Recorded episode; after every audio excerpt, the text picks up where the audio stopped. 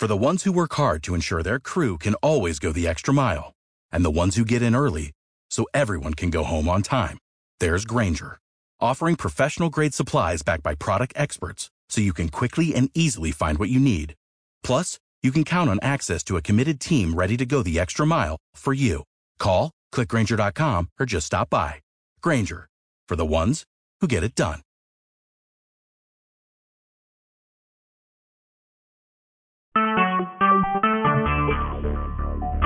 Talk shoes. Recorded live. Good evening, everyone. You are in the spotlight with Brian Gardner for this Tuesday, March the 17th, 2015. Good to have you all here for our first of two shows this week. That's right, two shows this week. I'll explain what's the deal with that in just a few moments. But first, before we get going, I want to uh, say happy St. Patrick's Day to everyone in our audience here tonight. Uh, and thank you for tuning in on the St. Patrick's Day. A lot of people had asked me why would you do a show on St. Patrick's Day? Because you usually stay away from days when people might be out and about or doing something else, you know. And I said, well, here's the thing. And you know, anybody that knows people that go out on St. Patrick's Day or have gone on on St. Patrick's Day themselves, sometimes you know it, it can vary how much you do on St. Patrick's Day, or how much anybody you know does on St. Patrick's Day. Now, sometimes St. Patrick's Day falls on a Wednesday or a Thursday, and you know that means that I, I tend to find that if St. Patrick's Day falls in the beginning of the week, that most people celebrate it on the weekend. Like all of us here in the in, in central New York, we have a big St. Patrick's Day parade. So you know, usually the Saturday before St. Patrick's Day, especially falls in the beginning of the, the, the upcoming week, is usually like the big St. Patrick's Day celebration. Uh, that doesn't. That is not to say that people still don't go out on St. Patrick's Day. It's just that if they do, it's not as big of a celebration. You know, they might go out after work for happy hour and then come home, and it's a it's it's a it's a you know very much the same night that they go through every week every day, um, or during the week. You know, um, it's that kind of thing. So you know, I guess it ebbs and flows. It, it depends. I've found that when St. Patrick's Day falls, maybe towards the end of the week, maybe Thursday or Friday, especially Friday because obviously that's the weekend. But if it falls on like a Thursday, then I find that it ends up being a bigger deal on the actual day because people know maybe they can take Friday off or whatever, and they only, or they only have one day left of the work week.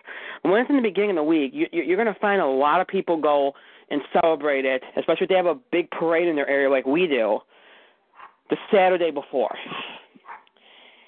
That's what you're going to find, and that's what happens around here. And yeah, people will still go out on the actual day, but like I said, you know, they'll go maybe for happy hour or something, and you know, by the time six, seven, eight o'clock rolls around, they're back at home, and it's like a normal night for them, you know, normal work night for them. So it, again, it depends, but you know what? I made a judgment call. I didn't see any reason not to have a show tonight. Um, and we kind of had to because of the way the schedule with the, with the tournament, NCAA tournament, and everything. We kind of had to do this. Um, and again, I didn't see any reason not to. So, you know, if you're out and about, with those of our those of our audience members that are not able to listen live tonight, we're listening to this archive. We thank you. Um, for those of you that are listening live tonight, happy St. Patrick's Day. I hope you enjoyed your celebration whenever it was this past weekend today, maybe even you know maybe even later tonight if you choose to go out later. I don't know, but I hope you enjoyed your St. Patrick's Day celebration whenever you've had it, or if you plan to have it later tonight. I hope you enjoy it. Um, so say that right off the top. And also, I want to, as usual, at the top of the show here, remind you all of the ways in which you can interact and contribute with us during our show. You can do so by emailing us at itspotlightbg at gmail.com. Again, it's itspotlightbg at gmail.com. And please, as we always ask, in the subject line of email, please label it as to what it's for, um, if it's feedback or something related to a topic or segment on the show, or if it's simply reacting to something one of us on the show. So just give us some idea of what your email is about. Helps us out. We really do appreciate that. You can also follow us and tweet us at IT Spotlight BG. Again, it's at IT Spotlight BG. That's my Twitter handle as well as the show's. And please remember to use the hashtag, hashtag IT Spotlight. Again, hashtag IT Spotlight for anything you tweet regarding our show. And for our special show here tonight, our NCAA tournament preview show, we have another hashtag for tonight, and that is hashtag ITS NCAA tourney. Hashtag ITS NCAA tourney. So you can use that one as well for our show tonight. Um, also, you can find us on Facebook. To find our fan page. Search for us using our our full show title in the spotlight with Brian Gardner, and then once you find our fan page, like our page, and then go ahead and post whatever you like to post. Twitter, Facebook, or email. Jeff Dick and myself take turns looking at them all. Event, we will see whatever it is you posted or sent. I promise you. So don't worry if we don't reply back or use or acknowledge or mention whatever you posted or sent on the show. We just can't possibly reply back or use or mention or acknowledge everything. So don't freak out. I assure you, we everything that you everything that's posted or sent to us by whatever means we do see. All right. Um, there is something else I want to mention before I get to the announcement about the second show for this week. But first, I want to bring my co-host on here.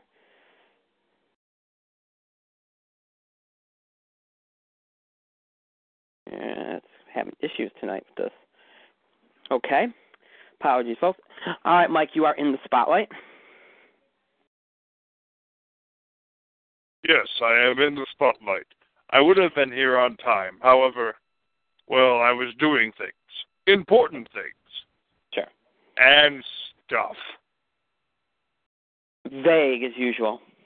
Well, well, do you want me to go into details? No, well, no, no, no. Our audience But- already, our audience already assumes what you're doing when you mention that, so it's it's all good. uh, switching cars. oh, well, that was not the answer I was expecting, but okay. No, no, Um, you were you were expecting some sort of Michael Bay reference, weren't weren't you? Maybe I don't know.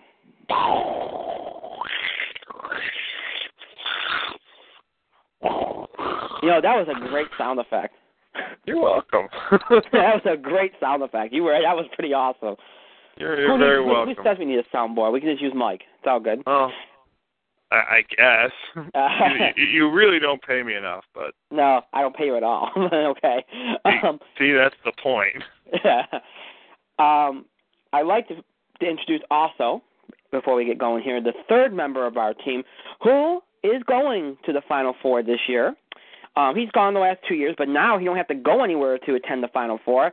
It's in his backyard this year. The Final Four in Indianapolis this year. It's funny. The Final Four is in Indianapolis, and uh, our area is hosting the Sweet 16 Elite Eight next week for the East region. So it's this day we each got something going on. It's kind of cool. But um, he is he will be at the Final Four, and it's only like less than 10 minutes away from him. So he's really excited about that. Everybody say hi to Jeff Tex.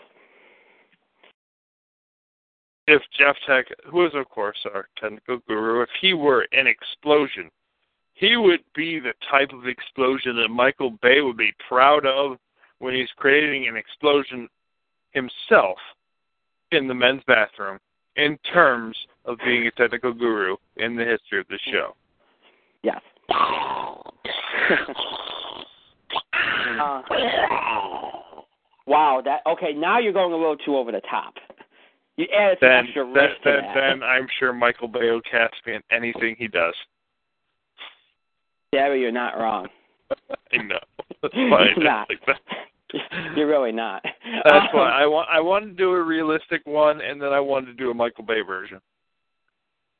The comparison was right on target. I try. I really, really do. Okay. Um, you know, it's it's there's there is something we need to say at the top because, um, and there's no easy transition. There's not going to be any easy transition out of this, and you know, it's it's something that I never really, I hoped I never would really have to do on this show, because obviously you never do. But over the weekend, um, myself and Mike got some news about uh, a person that had appeared on our show really once, but a second time it, uh, under under um well I, I won't say undercover, but he he pretended to be a listener and uh it was actually one of the funnier moments on our show. pretended to be a, an actual caller that was going to be a serious caller, and he wasn't. I'll, I'll mention more about that in a minute. Um, for those of you that don't remember or you haven't listened to our show, maybe beyond maybe what two years, I think something like that, you won't know who I'm referencing. Um, who I'm referencing is a friend of ours. We went to high school with him, um, and, and after high school, stayed in touch and even hung around, hung out with him. And his name is uh, Matt. I'm not gonna say his last name because um, that's all you knew him as. It was Matt, and he uh, he actually appeared as this uh, as he he listened to the show on, on our first show way back on Blog Talk Radio. So if you want to check it out, you're you're welcome to. He called in to stage one of the actual actual only callers that we had on the show that we actually brought on the air. Um, so that, that gives him a very important distinction. And he called in, and it was a prank call, which is why you know we always worried about prank calls and he hacked, he said that he complained that we were not talking about porn. And you know, at that point, I just hung up the call. But it was funny. It's something that when we had our, our first anniversary show, was one of the things that people voted as a top moment on our show. and back then, I remember, it was my first show. I really didn't know how to handle it. I was very awkward about it. Now I would have been, I might have actually had kept them on and kind of kept it going for a little bit.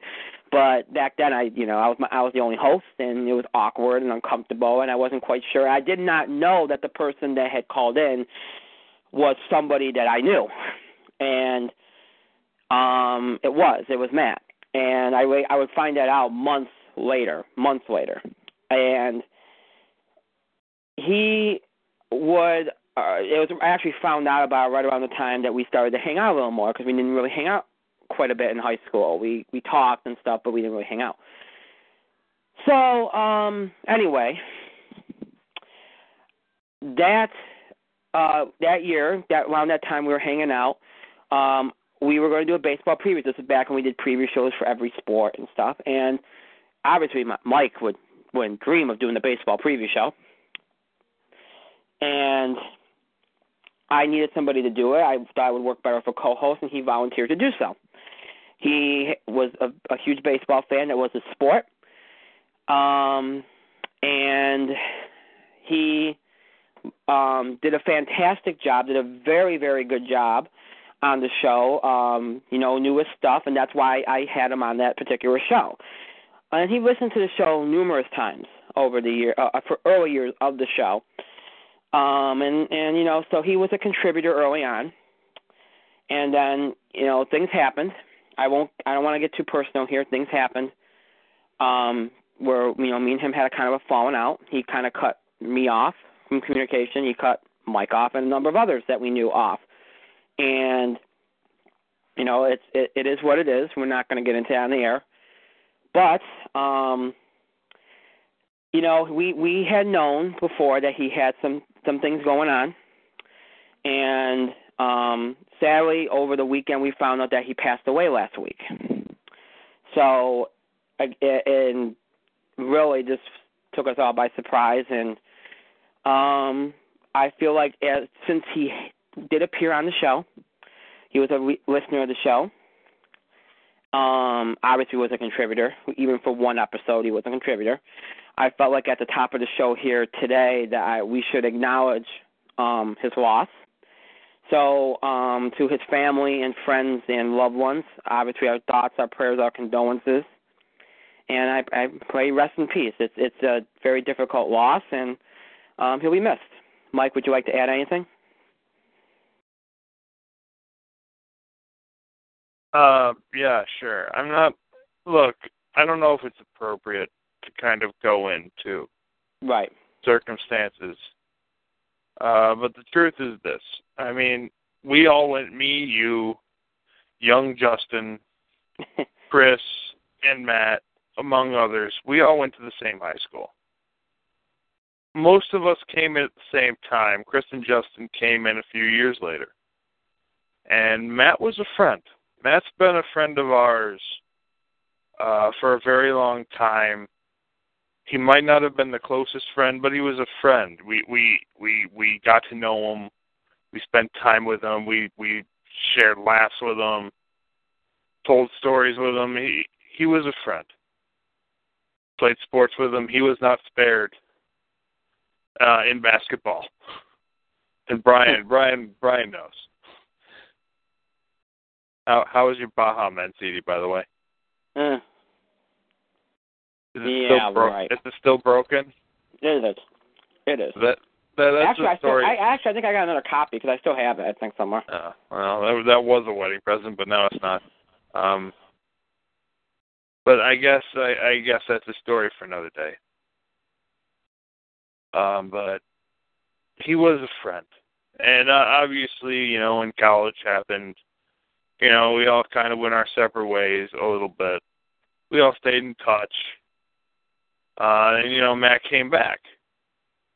You know, he was going over to he was going to the local college for whatever reason, and I'm not going to get into that.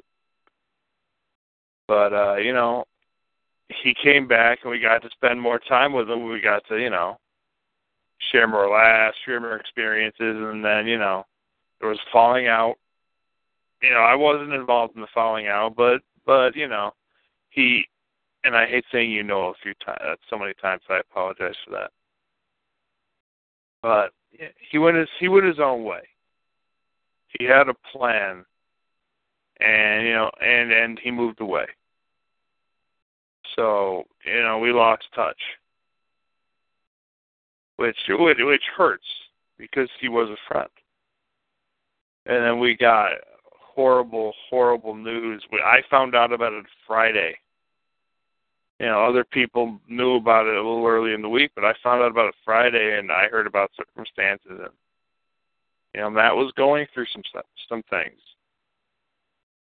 He was going through some uh, some things apparently, and you know, um, truth is this: if you're going through any mental health issue, and it and, and it wasn't a mental health issue, but maybe oh, it was. But if you're you have any any issue, talk to somebody, talk to a friend, reach out, reach out because you know your friends are there. You have support. Reach out, you know, because they'll eh, you're not a burden. Just so you know, you're not a burden. Reach out, get help. You know, and I'll I'll miss Matt. I will. Well, He had his he had his faults. God bless him. He had his faults, but hmm and you and I talked about it a- at, at nauseum Yeah, we did. a few times. But you know, he was a- in the end, he was a friend, and I'm going to miss him. So, you know, condolences to his his sister and his his mom and dad and his family. And um, you know, rest in peace. Rest in peace. well said. Um. Okay. Now on to the announcement that um, Sir is going to swerve many. We are going to do a second show this week. Don't worry, Mike. You're not going to be responsible. Here's the thing. Over the last couple years, we tried to fit in everything we had to do with the NCAA tournament, and then tried to fit in a box office beat in the same night. It makes no sense. It comes off horribly.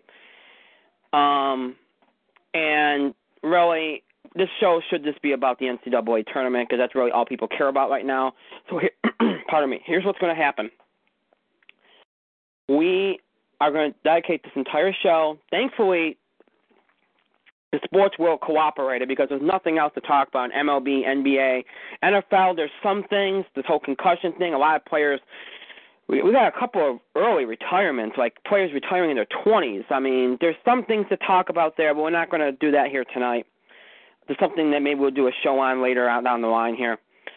But really, outside of that, there's really nothing else to talk about in NBA, MLB. Um, like I said, there's a couple of things in NFL, but we'll leave that alone for now. We're going to dedicate this show tonight to uh, completely to NCAA basketball tournaments. which in some ways got in the way tonight. You all know my feelings on that. To me, it never starts till Thursday. I the first four is all cool and all, but just it just feels weird. It always has. I I really hate it. I kind of do. Only reason why oh, I although real it, real quick, hold on. We have to talk about one important piece of entertainment news. We do because I'm not going to be on that entertainment show Thursday, so I, I have to get this in. Okay. Well, we It- will we'll we'll we'll let okay we'll give Mike that. Let let let's do this right now, real quick.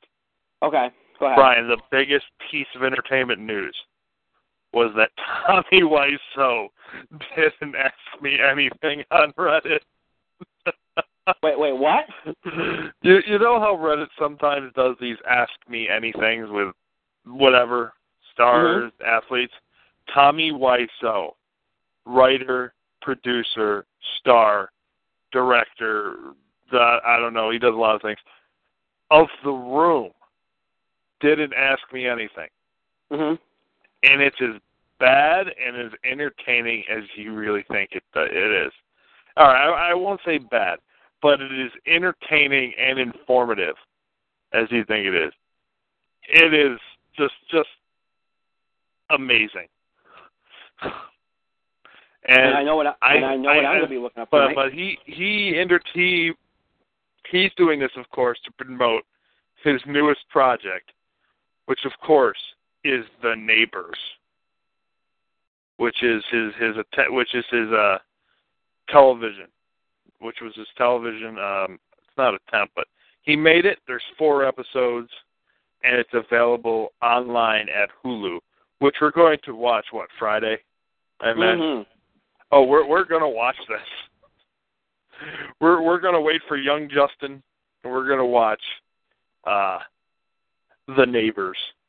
We gotta get some popcorn for this too, for some refreshment. We do we need an ass ton of popcorn for this thing because there are four episodes, and I heard it is about the same quality of the room. Take won't that, take that for what you will. But but here's the thing, and this amazing Ask Me Anything. Just been that fantastic.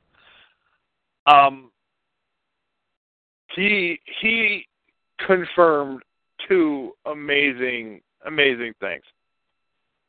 The first thing is that we may be getting a Room sequel in 3D.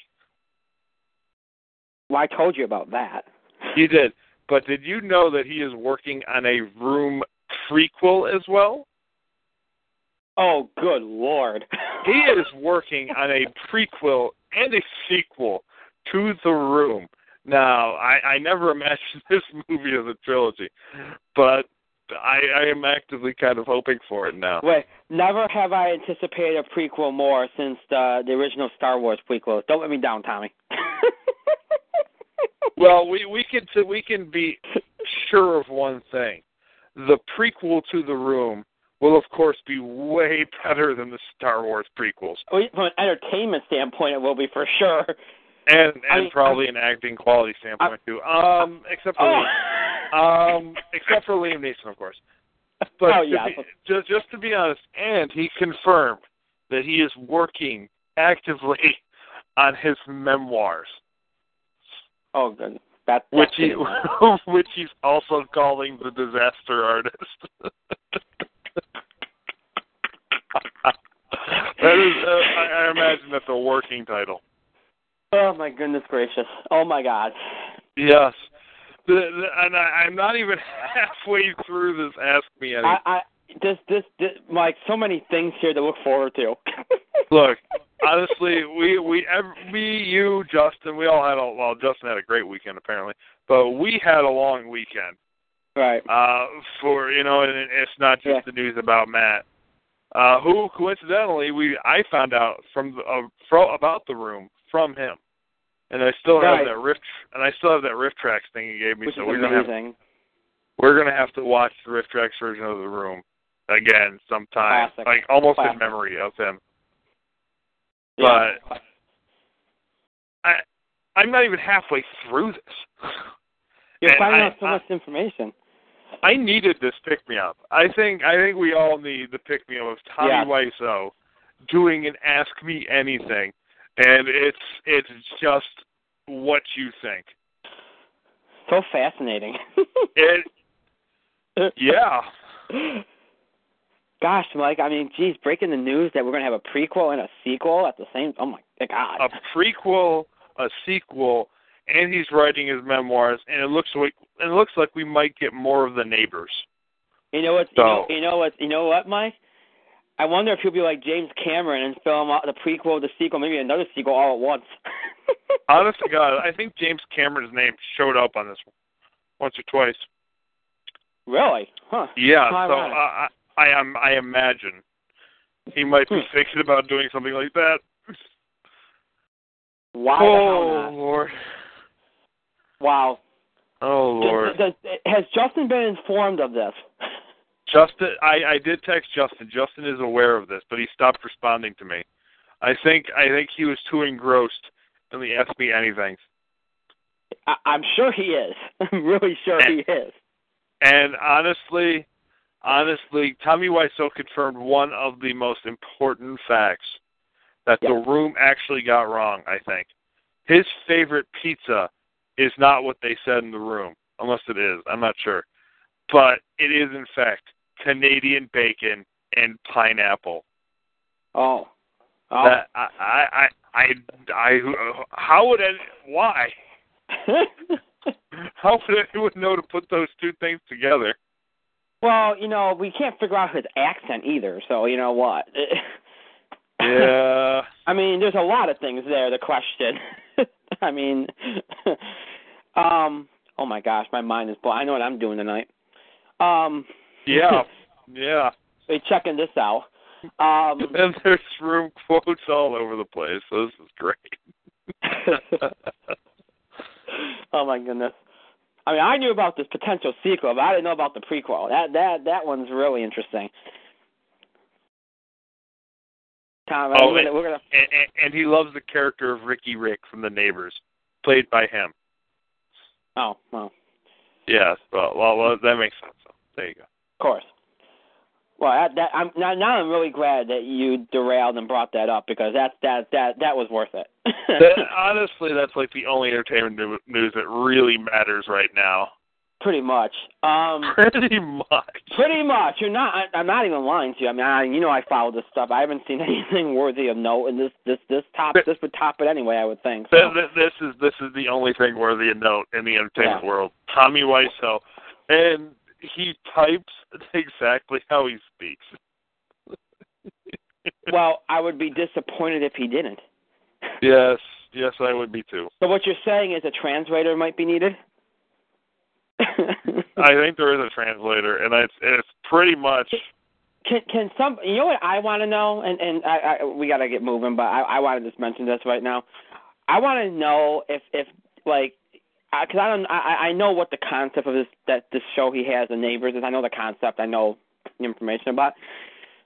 I want to know like is he like reference obviously I, is he going to throw in references to the room and is is alien in any way shape or form involved?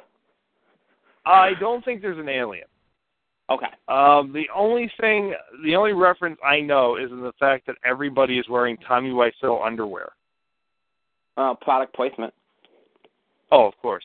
And the neighbors relates to American culture, according to Wiseau. Uh, much like the room was related to everyday life. So I don't, I don't even know. I don't even know. It'll be interesting to see if he. It'll be interesting to see if every episode carries through their plot threads, unlike the movie did.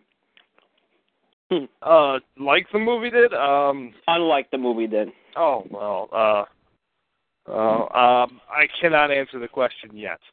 We have We to check we are out. going to have to watch this. We got to check that out. No question. I I have been waiting to watch it with you guys, just so just so we're clear. I am desperate to check that out. really. Um. Friday All cannot right. come soon enough. Friday night anyway. So back tying back to what I was going to say, the announcement. Um, and which is why Mike had to get the entertainment news out there. He's not. He's. We're going to do an entertainment show, but let me let me caution you all. Okay, we're going to do this Friday morning, and it's going to be Friday morning because the idea is we got to get off before the NCAA tournament. All right. And I'm doing it this way for a reason. I'm doing it this way because, again, I want to try to keep this show. Obviously, now it's about more than the NCAA tournament, but it's going to be the rest of it's going to be about the NCAA tournament. I don't want to do the box office beat tonight. This Friday show is basically we're not going to do TV picks of the week on there either. Okay, we're going to do the box office beat, and then if there's anything entertainment news wise that we have to go into we will on that show. It's going to be a short show. It might end up being the shortest show we've ever had in history. The idea is to just get on, do the box office being, and if there's any other news stories we have to cover that have to be covered in entertainment, we will. Nothing sports related will be covered. I won't talk about anything that's happened in the NCAA tournament since the you know been on the air. I won't talk about that. We're gonna leave it all for next Tuesday. It's just the way we're gonna do it this week, okay? It's just the way we're gonna do it, and we might do that again next week. Um, last week I didn't have an issue with combining the shows because you know we're just doing bubble watch and stuff. It made it was okay. This week, so ultimately what's going to end up happening probably at the end of this is we've only been preempted really once. Um, as I said, we didn't, we're not going to do a Thursday show. We're going to do a Friday morning show. We'll probably do that next week too.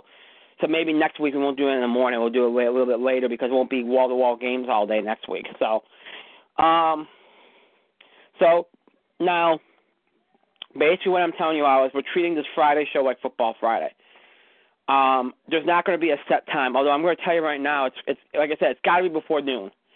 So it could be at 11. It could be as early as 10. I'm not sure. I'm think personally, I'm thinking 10:30, 11. So go with that. 10:30, 11 a.m. I will post on Facebook. I will post on Twitter. Check out our Talk Shoe main show page uh, Friday morning for information. Uh, you'll see. You, all know how it works. Whenever I schedule a show, you'll see the clock, countdown clock, upcoming episode listing. But I also, I would also assume that most of you will not listen live. This ain't like Football Friday we did it in the afternoon. I'm gonna guess most of you won't listen live anyway. So, but I'm doing this early enough so that if somebody does want to listen live, plus also watch the tournament games, you can do so. But I'm guessing most of you will be listening to this on archive, any that listening to that episode on archive anyway. So just check it out on archive if you have to. But it will be there you know, this episode is 515, num- number 515. Th- that this episode on Friday will be 516. So you want to look for that with the date for Friday's date, which will be um, March the 20th. So just look for it. It'll just be an entertainment show, box office beat. There will be no TV or film picks of the week. We'll wait till everything's done and over to deal with that again. Just be the box office beat, and again, any important entertainment news or stories that we feel we should cover or that you all submit to me that need to be covered. That will be this show on Friday. Again, right now I'm saying 10:30, 11 o'clock a.m. It will be broadcasting live. So for those who want to listen live, you can do so at that particular time. If not, check it out. Archive will be available about an hour after the show is over. So it'll be available by like two, three o'clock in the afternoon. So if you want, check it out. Check it out. Um, and that's what we're going to do it this week, and we'll probably do it like that next week too. So so yeah, so that helps us out with tonight as far as time because all we have to do is the tournament. Um, which is why we can kind of breathe a little bit and you know going off off topic a couple of times ain't gonna really hurt us too much here tonight. So, all right, so that's the deal. So tonight, all NCAA tournament. Friday, we'll have a special morning show, probably around 10:30, 11 o'clock a.m. Eastern time. Um, again, you can check it out on archive later on in that day and it'll just be the box office. It'll be an all entertainment show, box office beat, and any any entertainment news or stories that we have to cover, and that'll be the show. And then next Tuesday, obviously, we'll talk about all the NCAA tournament games that have taken place over the week. You know, the big headlines, the big stories, the best games, best moments. Look ahead to the Sweet 16, Elite Eight. We'll do all that on next Tuesday's show. So that's what's coming up in the next couple shows. And it is what it is. So let's get going with what we have to do tonight. Here's the way we're going to do it. The way we always do it is this. When we do these NCAA tournament preview shows, this is the way we always do it. We usually start by giving our a, a thought on how the committee did. You know, which who they put in, who they left out, seeding, a general overview, and a lot of times that takes up the bulk of this show. It really just depends on the year. Most of it, I mean, since we started this show almost five years ago now, it's taken up the bulk of the show. Tonight it's not going to do that, and here's why. There aren't that many issues. Okay, hot button issues. I have a few, probably more so than a lot of people do, uh, that we'll talk about. but nothing so earth shattering that is going to take up a lot of time, which is a good thing because we want to focus more on you know, the games, and we're going to do that. So we'll talk about, give our overviews of how the committee did with seeding, with who they put in, who they left out, etc. And then we'll go into the brackets. And what we're going to do is we're going to do something different this year because what we used to do is we used to go, you know, game by, you know, we're going to go into the regions and we'll preview the region and we'll go we'll look at the region, go what matchups we're looking for, what potential matchups we're, what potential matchups we look forward to, kind of give a general overview of what we think about that particular region, how difficult it is, you know that kind of thing, and then we will pick that region, myself and Mike, and then we will leave it at that and move on to the next region. We're going to go region by region. That's going to save us some time. We're not going to be going back and forth it won't be as confusing, that kind of thing. And then obviously the last thing we'll do for each of us will make our Final Four pick, championship pick, all that good stuff. That way it keeps it nice and organized. It's going to flow, and I think it's going to go well. And I don't, and I think, I, I just to start us off here, something I find interesting about this this year is, and I, I think I said this to Mike, I said this to Justin off the air too. This bracket to me, this is you know, the last few years especially, I'd have to really, really struggle as I looked at the matchups, especially in the first two rounds. You know, and, and a lot of times you fall into this trap like, oh, there has to be some upsets. You know, this year, you know, I don't see. I, not to say I don't see upsets, but if I pick an upset, I feel much better about it. Like I don't see a whole lot of struggle for me anyway, in terms of choosing winners in the first two rounds, there are a few. There always will be a few. But when I sat there and I, I looked at the bracket for the first time, just like really just in depth and intently, I realized, like, I said, wow, you know what? It's not going to take me as long as it normally would to pick the first maybe day or two of the tournament. Once you get beyond, the, you know, Friday, it gets a little bit murky. But usually for me it was always harder picking the first two days because there's a lot of things you got to think about. You got to think about oh you know thirteen four. Sometimes it's at fifteen two, and or some or do you look at and go you know what there's got to be an upset here, and then you're like oh well this team, you know they haven't been playing well. There was always a lot more. There was a lot of things to consider. While this year, a lot of these matchups, and maybe it's because a couple teams got in that probably shouldn't have a lot of these matchups you can you can really look at a team in these matchups and go, that's a good matchup for that team. I'm picking them. There's a lot of that. There's a lot more um, certainty with a lot of these matchups.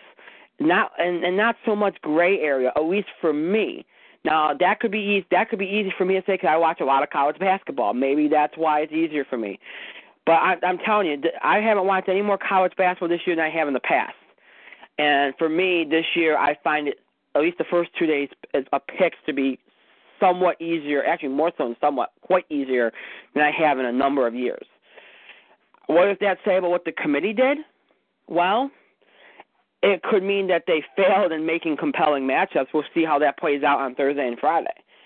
Um, if you see a lot of blowout games and a lot of games that you know, maybe not so many upsets or something like that, you know, then we'll say, oh, the committee did a cr- crappy job of putting together this bracket because that's what they're, that is, uh, you know, in addition to being fair about how you see teams and where you put them, and a lot of times you're looking to make compelling matchups. That's a big thing. You want to try to make for a compelling tournament too. That is part of the equation people forget about. So that's that's something that you know when we look back on this term, we'll say, wow, you know, the committee really didn't do a good job in the early rounds of setting up compelling matchups. We'll see if that's the case. Maybe that's why it's so easy for me to pick some of these games. You know, but I think generally, if you look at it, you know, you heard a lot of the pundits out there say the committee did a good job. I think they did, although I think there's, you know, to me, I always nitpick about seeding.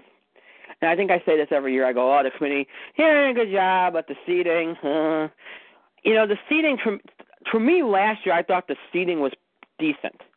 This year, I think it took a, a little bit of a step back. There are a number of teams this year,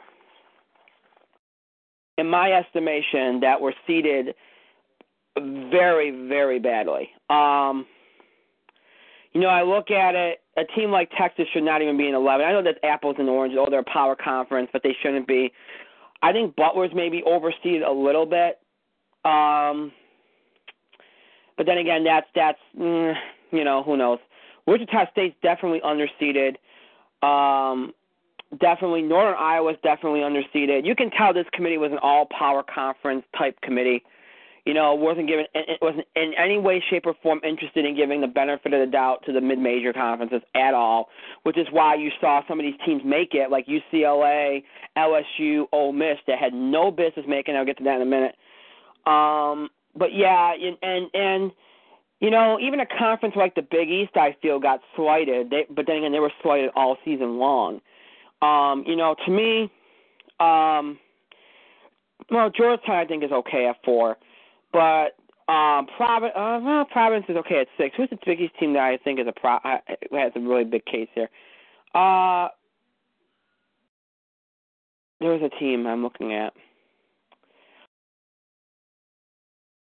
Yeah, you know what? I, my problem isn't with the Big East. My problem's with the the Big Ten, actually, not so much the Big East. Um, because the Big East teams, I think, in some ways, got even more of the benefit of that, which I think they should have. Um, the Big Ten, I thought, really, in some way, shape, or form, got hosed on seeding.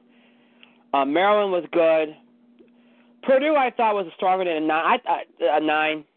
Um, even though a lot of people, I mean, they were on the bubble for the longest time. I thought Purdue should have been at least a seven.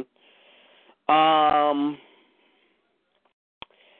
I really, really, really thought Ohio State should have been a little higher, uh, maybe eight.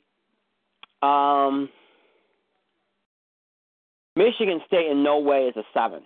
I don't know if the committee like did not bother paying attention to the Big Ten championship game on Sunday.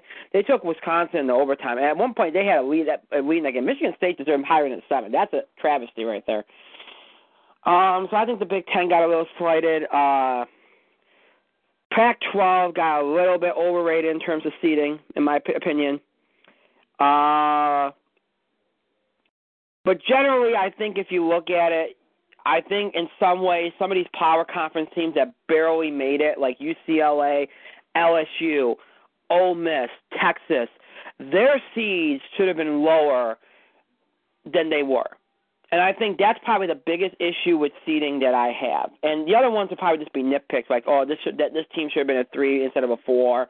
This team should have been an eight instead of a nine. And those kind of things are nitpicking, but they bug me. Okay, anybody knows me, they know they bug. That, that kind of thing bugs me. Um, but the bigger seed issues to me were these teams that for the longest time we thought were the last teams in, if they did get in, or even the first four out. They were firmly. UCLA got blown out in their last game in the conference tournament. They did nothing all season. At one point, we did say they had a good chance of getting in if they got to the conference championship. They did not do that, and they end up not not only in the field, but they end up an 11 seed. Like if they're going to get in the field, you're thinking they're going to be in the play-in game. BYU, who we all thought was firmly in the field, ends up in a play-in game when UCLA, if they got made the field, should have been in that game. And I just don't understand it. all. and, and, the, and the explanation that we were given was, well, they were picking up steam late in the year. That doesn't matter. They didn't. What what, what is picking up steam? And and we all know, we all complain about the the damn eye test. We all do that. But they didn't even look good. Even if you go with the eye test, they didn't even look good in their last game. They got destroyed in that game.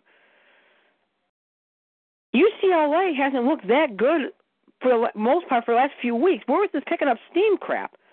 Brian, Brian, Brian, real, real quick. You mm-hmm. know when analysts say, "Oh well, the eye test says," you know it's just a, a BS excuse for saying, "Hey, I'm an analyst. I get paid to do it, and you should listen to what I say." And mm-hmm. I think they look pretty good. It's an opinion. And and and to be fair, my favorite moment, my favorite eye test moment was regarding UCLA, where Doug Gottlieb, I think it was Doug Gottlieb, said the eye test says that UCLA is terrible, and the chair of the committee said, "Well, our eye test said that it was that they're good enough."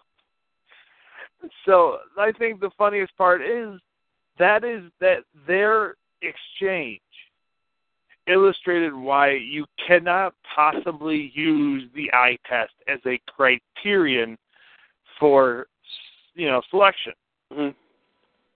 There's Right. no way because one person thinking, "Oh, well, UCLA looks good," and other people are like, "Oh, UCLA looks bad." Truth is, Right. UCLA hasn't been good since I don't know last season, and even then, I'm not quite sure. Right. UCLA's been pretty borderline for a while. They've been. This was not their year. They've been crappy. And that's not an eye test thing. The numbers back it up. And and you brought up an important point. The eye test says they look good in the game where they got utterly blown out in. Utterly blown out. Look, I could say, hey, the Longwood Lancers, they ride them hard and they penetrate well. The Longwood Lancers, they didn't have a great year. Their their their defense got penetrated more than they penetrated defenses, but there are times when they looked like a tournament team. Like they could they could break into the tournament and then just go hard and deep into the tournament. There are times when that is was the case. However, they they just didn't have enough Viagra for it. They just didn't.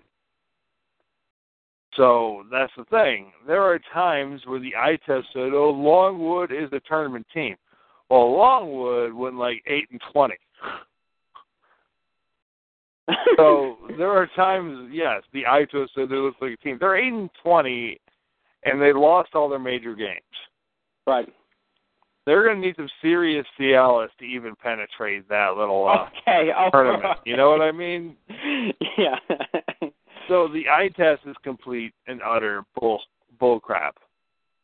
It's And- And it, and and if any any analyst that says eye test, you should immediately discredit them, except for Jay Bilas. See, here, here, and here's my, and here's the, and I, I, I told you this on Sunday when we were watching the brackets come out. My issue with the eye test is, other than the fact, that, uh, look, we all know subjectivity comes into play whether you just, whether you have an eye test criteria or not. Okay, we can all look at somebody's wins and losses on a season. We can look at their entire season, and what might be a good win to somebody, even even you know whether they're ranked or not, whatever. We can judge wins and losses differently. We all can. Like I can sit there and go, well, you know what? Uh, you know, Georgia beat it. Uh, uh, Arkansas beating Georgia is a good win. I can say that. Doesn't mean it's right, but that's my opinion. Well, cause, and why would I say, well, Georgia, you know, Georgia ended up in the field. It counts as a good win. And that seemed to be a big thing this year was wins against the field. That was a big determining factor. And and and that's what I'm saying, you know, but there's a lot of people, probably Mike Huda would say, Well, wait a minute, Georgia shouldn't even been in the field. So how does that count as a good win? That's what I'm saying. Subjectivity will always be there, whether you have the eye test or not. I'm okay with subjectivity in terms of how we view a win or a loss. You know, as in terms of the actual like, you know, you beat this team or you lost to this team. How how should we view that? Was that a good loss? Was that a good win in your estimation? That's fine to me. I am not into looking at a team within their win or within their loss and saying, well, they look like an NCAA tournament team. No, because that no, because any team in college basketball, Division One, on, on on one particular given day, that's the one time you watch that team. That one time, they could look like an NCAA tournament team. You know how many people show up at to Midnight Madness at their respective university and say their team looks like a tournament team? You know how many people say that? Are they, did they end up actually becoming one? That's the, that that you don't know. Some do, some don't. Obviously, any team can look good on any given day. That's the whole base of this tournament. Anybody can beat anybody on any given day. Your the idea is, as the committee, you're supposed to look at the whole picture, the whole list of wins and losses, the statistics. Who did they play? Who did they beat? What was their strength of schedule? Did they try to play people? Wins versus the field, whatever you want. That kind of stuff is what you use to measure who makes the tournament.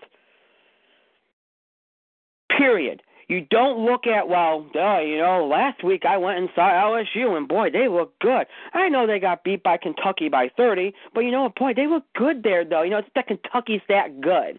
You know, they, they Kentucky's that good. We shouldn't penalize LSU for that. Yeah, we should.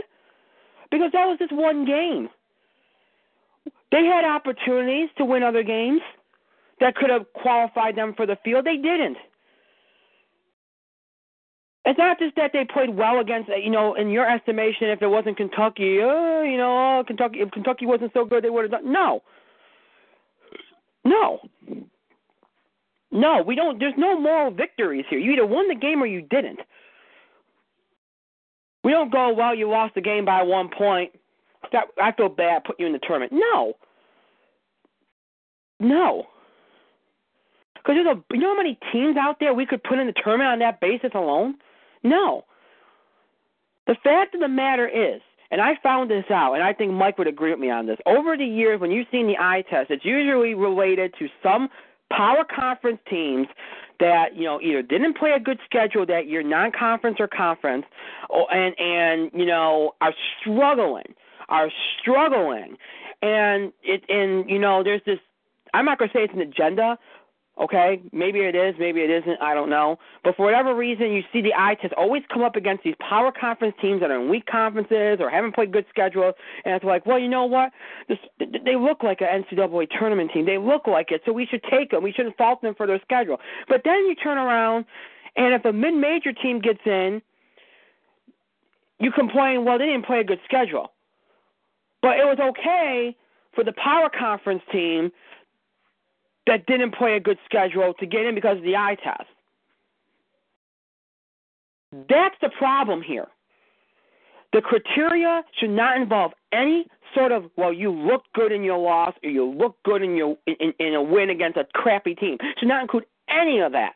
Nothing about looking good or bad should be encountered here. It should be simply about wins, losses, strength of schedule, and especially and, and, and you know the, the overriding wins versus the field. Once you figure out you know who potentially could be in the field, that should be what should be what it's about. And when you do that, you find out who really belongs. You really do.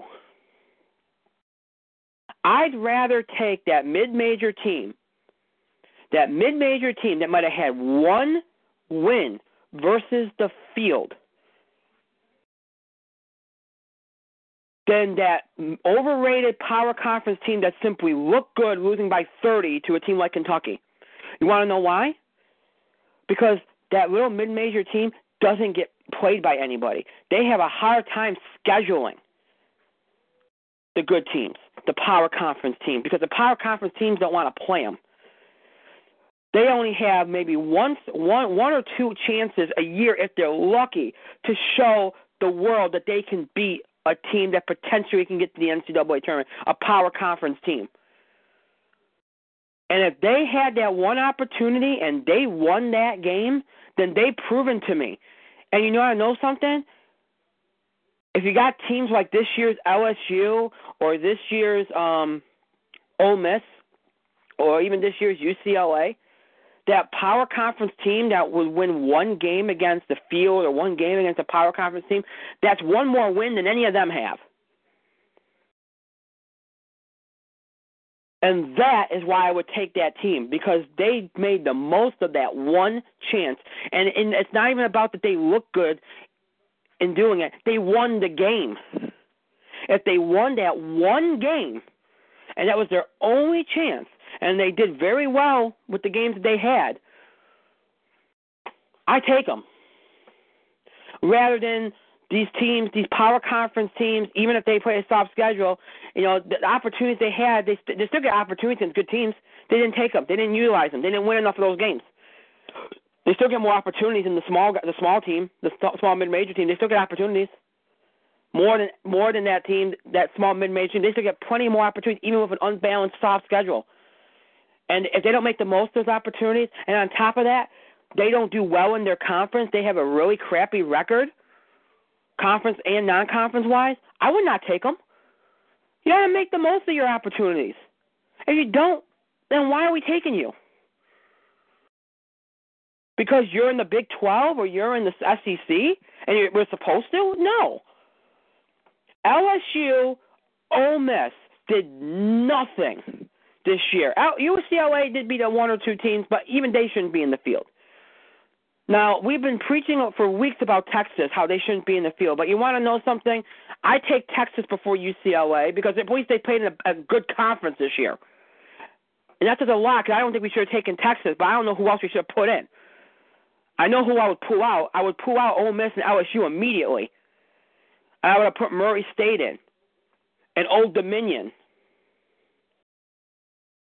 I would have pulled UCLA out in favor of Miami because Miami had one of the best wins of the, the best road wins of the season.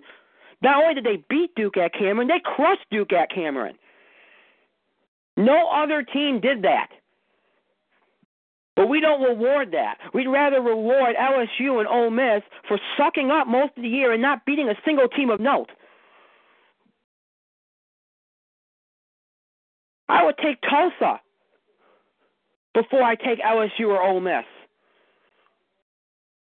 And Tulsa really shouldn't even get in. But it's the truth. Because the American was better than the SEC. It's a joke. That Miami is sitting in the NIT After all they did, at least they took Indiana. Thank God they took Indiana. That Illinois is sitting at home after what they did. And yeah, I know they played well, but horribly down the stretch. But so did UCLA, and they're sitting in the tournament.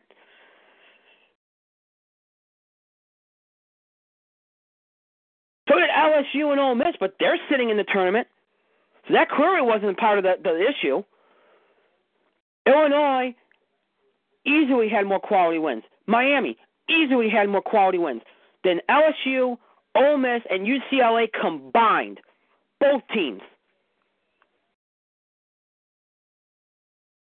And they're in the NIT. Murray State, phenomenal year. Didn't lose a game in their conference, the championship game in their conference tournament, they lost by one. Played as good of a non-conference schedule they could potentially play because it's Murray State. They're sitting at home. Old Dominion played as good of a non-conference schedule they could potentially play. They're sitting at home. I don't understand it either.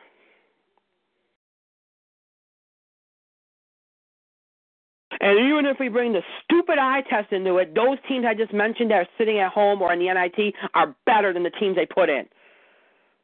And believe me, I watched enough of them. I watched all of them. They're better. And not only did they back it up with how they looked, they backed it up with their wins and their losses. So tell me why we can't reverse this. Tell me why this what the, the right teams didn't make it. And I understand that every year we're going to have this issue. One or two teams left out, blah blah blah blah blah. And this year was a soft bubble. I, I'm telling, and Jay Bilas was right about this. It was a horrible bubble this year a really horrible bubble. Maybe that's maybe that's the excuse. The committee just didn't care. They stuck in whoever they felt like sticking in. And I know they like Steve Alford, who coaches UCLA. They always like Steve Alford. Anytime they put his teams in, they overrank the teams. So maybe that's why UCLA made it. I don't know. I don't know. All I know is rewarding mediocrity in a power conference to me, while good teams whether in a power conference or not, are sitting at home and meet this, all the so-called criteria that you use in putting them in, including the so-called eye test, to me is ridiculous. When teams are sitting in the NIT or sitting at home in favor of teams that had no business being in the tournament, and and these teams that are sitting in the NIT are teams that met every so-called criteria you have, even the absurd eye test. How? Tell me, how is that possible? How how how do you justify that when they met your criteria? We don't have enough spots. Well, you use them spots on teams that didn't deserve it. So that that shoots that out the window. And I know it's subjective, but when you sit there and say, "Well, UCLA was was steaming forward," oh yeah, they were steaming forward. They looked in that game when they got blown out in the in the Pac-12 tournament. They really looked it. All right, let, me let me stop you for a second. Go ahead. Yeah, go ahead, please. Let, let's look over UCLA's schedule because when you consider LSU and Ole Miss, their schedule's not even worth going over. That's how bad it is. They have uh, they had look their their conference sucked. They had one good team in their conference, and neither team actually came close to actually beating them. So they they, they have no business being in this tournament, and I hope they know that. UCLA, let let's go through their schedule. Let's see. First quality first quality team they came up against was number 13 Oklahoma, made the tournament, lost. Next game, number 15 at the time, North Carolina, November 27th. They lost.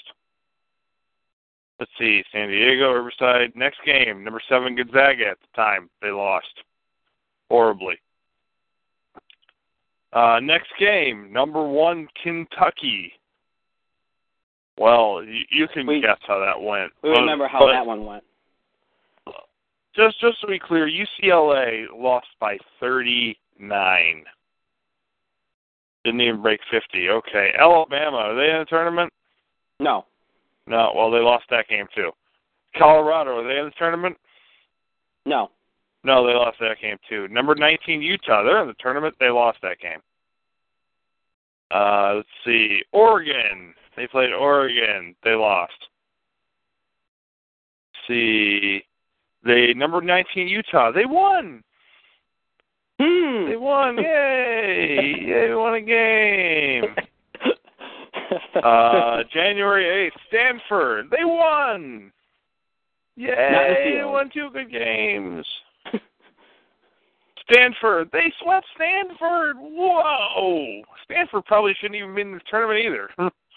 they aren't. that, but they aren't. They're in the NIT. Oh, then then I oh because we did our NIT brackets Yeah, last night. Stanford's in the NIT. Yep, that's fine. All right, It's- oh, it's- all right. So okay. Stanford's not a quality win. Okay, so they have that one win over Utah. Oregon, they're in the tournament, right? Yes, they won. Yay! They beat Oregon. Yay! All right, let's move on. Number five, Arizona lost. USC, uh, USC sucked this year, so they didn't even count. Number five, Arizona, they lost. So they have one quality win. Two, if you count Oregon, who was not ranked, they have one quality win. So why isn't Murray State in this field over UCLA? Why isn't Old Dominion in this field? They Miami? Murray State, Old Dominion. Miami has a way better win than these guys. Uh, their Miami's one win trumps UCLA's one win. Isn't that great? Miami did themselves damage by not doing more damage in the tournament. But here's the thing: you played one, two, three, four, five, six, seven, eight ranked games this year. You've played about nine games with teams that may have been in and out of the top 25 all year, and you won one. You had number one Kentucky. You had Gonzaga, who is a very, very weak team for, for being a top 10 team. You had a super weak Carolina team. You had Oklahoma, who's not that great. And you got Arizona and Utah twice. And the only one you could win is Utah? Are you are you kidding me? North Carolina was not that good until recently. yeah, that's a winnable game. Uh, Oklahoma is a winnable game. Gonzaga was definitely. If you had beaten Gonzaga back in December, nobody would have this issue with you dropping the game to Kentucky by 40 damn points. UCLA should be in the NIT. And the empirical evidence proves it. Now, they lost to Arizona in the last game by six points, which is why they're probably in this tournament. They they it, that doesn't that game was not in any way indicative of. No, no, that final score was not indicative of how bad. I mean, they were tied. They were tied uh, at, at a halftime, and then Arizona pretty much put it in gear, uh, did enough to beat UCLA, and that was it.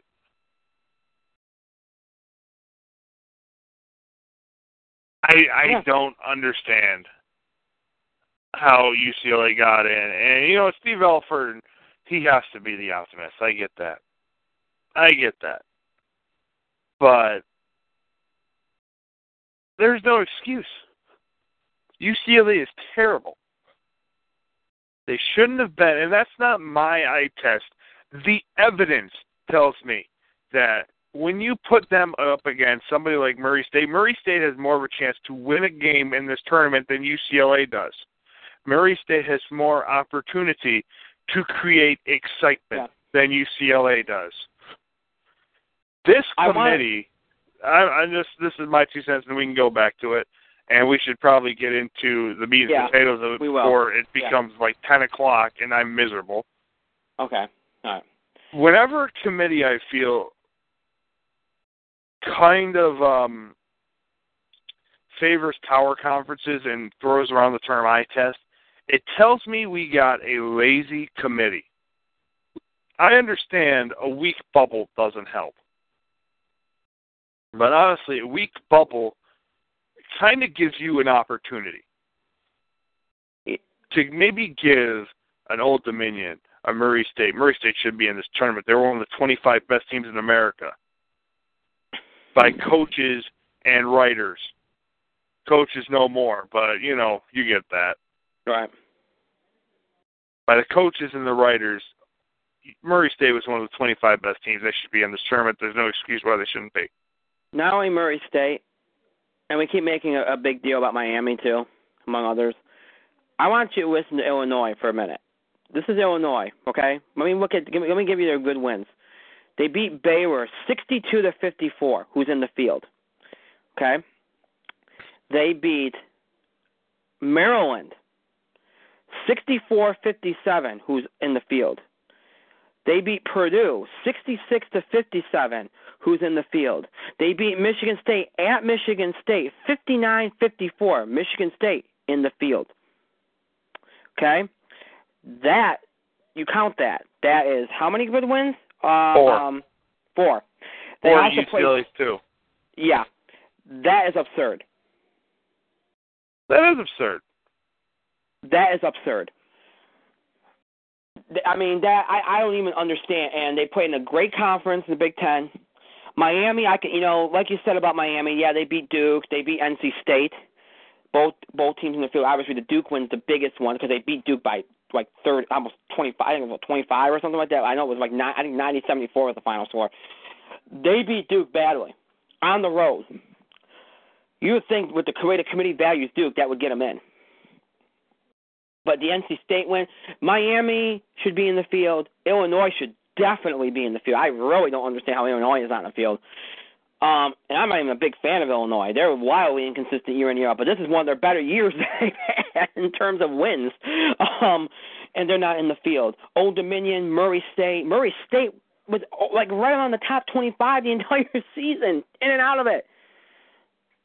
Murray State should be in this field, and like you said, they generate excitement. It's just absurd. LSU to uh, reward teams like LSU and Ole Miss and UCLA for mediocrity in conferences that you know, give them the opportunity, even if they play an unbalanced game, give them the opportunity for more quality wins is absurd. And I want to address one other thing. We've been talking about these teams left in, left those will win, those who went out. There's been a lot. There was a lot of talk about the one seeds. Okay, a lot of talk because there, you know, I, we did get a couple emails from people that said that, and and I can understand it. Okay, um, I can understand if you try to push Arizona, although Arizona's schedule was crap this year. Okay, I can understand pushing Arizona, but trying to push Virginia as a one seed is a ridiculous argument right now. Okay, it's a ridiculous argument. Let me tell you why. We obviously know Kentucky's on the one line, over on number one seed. Why? Villanova on the one line. We all know why. Okay. The question marks were Duke and Wisconsin. Wisconsin shouldn't have been a question mark because Wisconsin won the conference tournament, played a great schedule, had great wins, dominant. We all know what Wisconsin is. Why Duke? Here's the thing. Your only other potential one seeds are Arizona, Virginia. Okay? Arizona didn't play a good schedule this year. Is that their fault that the Pac 12 sucked? No. But even their non conference wasn't that good. Is that their fault? No. But you look at Duke. We know year in and year out they play good teams. We know that they had four great road wins, which is like compared to all the other number one seeds, maybe aside from Villanova, is tremendous.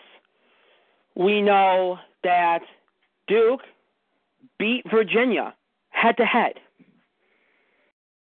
So you can't put you want to try to make a case of Arizona versus Duke, fine, but then the schedules aren't going to match up.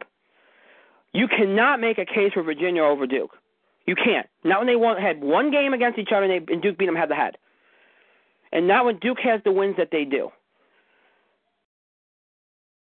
No way. I'll listen to any arguments for Arizona. I will. And then you're going to look at the schedule, and you're going to be like, all right, you know what? If we're va- the strength of schedule, we're valuing wins and stuff, okay, Duke. All right.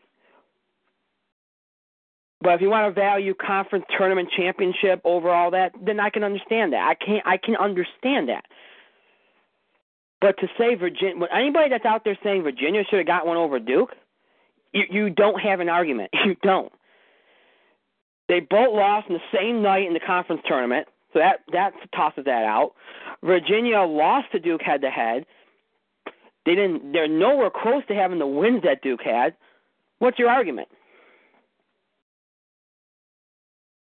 And we go with the eye test. Well, they haven't. They have not looked the same since Justin Anderson got hurt. Even when he came back, they haven't looked the same. So, no argument. Arizona, you can make an argument. Virginia, no way. And for those out there wondering about why Villanova is the number two overall seed in terms of the ones, have you looked at their wins? Duke, if Duke had won the ACC tournament, Duke would have been in Villanova's spot. Villanova would have dropped to three. Wisconsin would have dropped to four.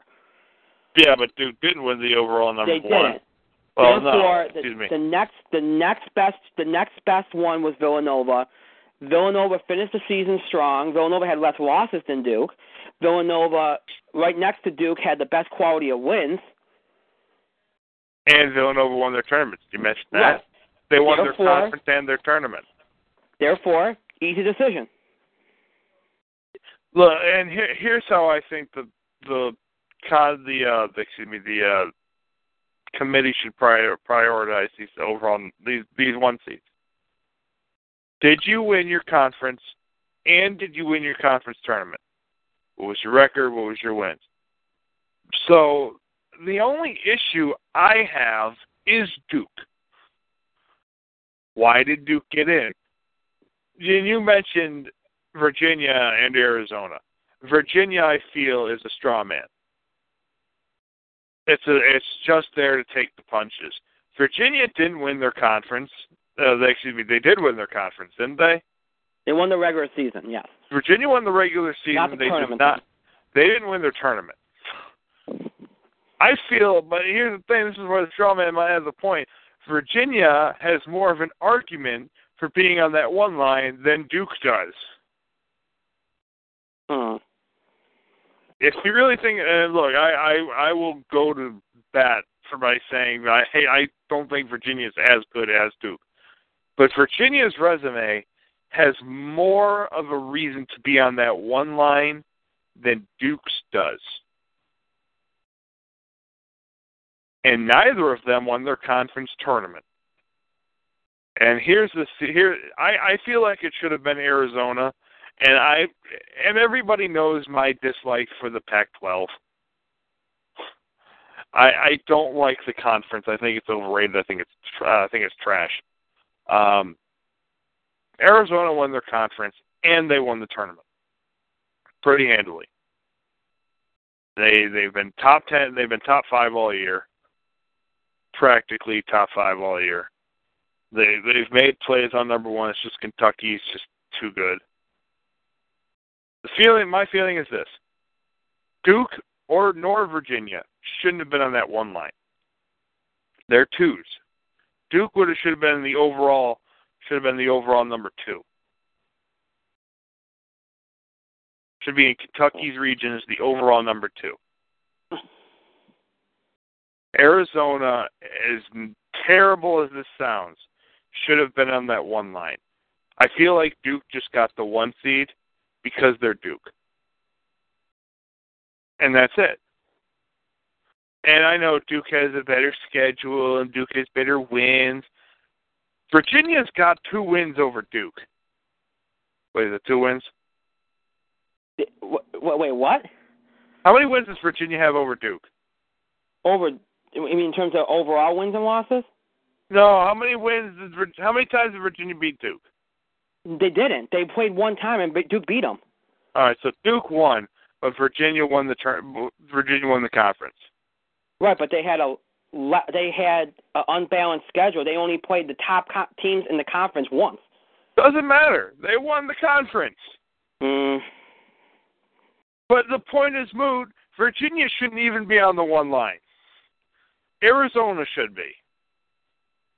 And look, Arizona didn't play the schedule that Duke did. I agree. Arizona, I feel, isn't that good. But Arizona won their conference and they won their tournament. They were top five all year. They played teams, they beat teams. Arizona should be the fourth number one. That's my only thing. And you could say, well, Duke beat this team. Doesn't matter. Duke didn't win jack shit. I'm sorry for swearing. Duke didn't win anything. They didn't win the conference. They didn't win the tournament. End of discussion. But that that, by my end of discussion, I mean that's my opinion. That is my opinion. And to be fair, I'm not sorry about swearing. I just, you know, I really not. I don't. I don't honestly care. The one thing I will say is this: one thing we there's always a one seed debate or two seed debate.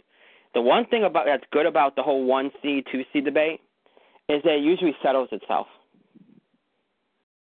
You know, it, these teams are in the field. It's not like the whole who's in versus well, and sometimes actually who who gets in, who's not, who gets left out settles itself too. But you know, more so the one versus two debate always seems to settle itself. So we'll see. You know, it it it, it you know I kind of wish. You know, I always say that if you're going to do this, if you have some divisiveness, and I would like to put like Duke and Arizona in the same region, and then you know see if they play each other. If they play each other and one beats the other, then you're like, all right, there you go. You know who was, because that's really who the argument was for. To me, and if Arizona had shown up in the field, yeah, I'm a Duke fan, but I would have understood it. I went, oh, you know what? They valued the conference championship, conference tournament championship. I can understand that. We've had some committees value it. We've had some committees don't value it. I can understand it. I could not understand Virginia getting it though. If Virginia had won that night that Duke lost, then yeah, I could have. If they would have gotten further, I would have said yeah, I could have seen that. Even if they, even if Duke beat them head to head, and even if Duke had better wins, I could have seen it. But not when they both lost in the same night, not when Duke beat them head to head. No, it, it, you just can't justify it. Arizona, you could justify on, uh, on a couple of levels. That's why I don't. I can understand the the outcry for Arizona. But having said that, as you look at the field, in my opinion, Arizona gets a good draw because they're going out west. They're going. They're going to be if they advance past the first weekend. Okay, even the first weekend they're going to have a good, a fairly good advantage because they're going to be playing in Portland. And if they advance, they're going to be playing in LA, so they're going to be close to home. Wisconsin, who's the one seed, is not is going to be close to home in the first two games, but not in the in the second two. So Wisconsin actually gets a disadvantage. Arizona gets an advantage. So they're probably happy about that. I'd imagine. Whereas Duke, who is who got the one seed while they'll be close to home in the first two games in Charlotte, they're going to be playing in Houston if they get to the Sweet 16. So Arizona actually won out here if you look at it. Sometimes that's how it happens, you know.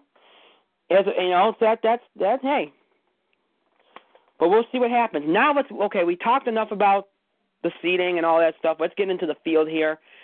Let's look at these regions. We'll start in the Midwest, which is where the overall number one seed Kentucky is, and oh, this this is my general overview. This this this this to me, ignore what people have said about this not being an easy about this being easy for Kentucky because I've heard that from every commentator I, I've I've ta- listened to this week. It's not. This is not a cakewalk for Kentucky. I don't even see how you can credibly say it is. To me, this is not the easiest region. To me, this is the most difficult, to me, difficult region. Okay? And here's why.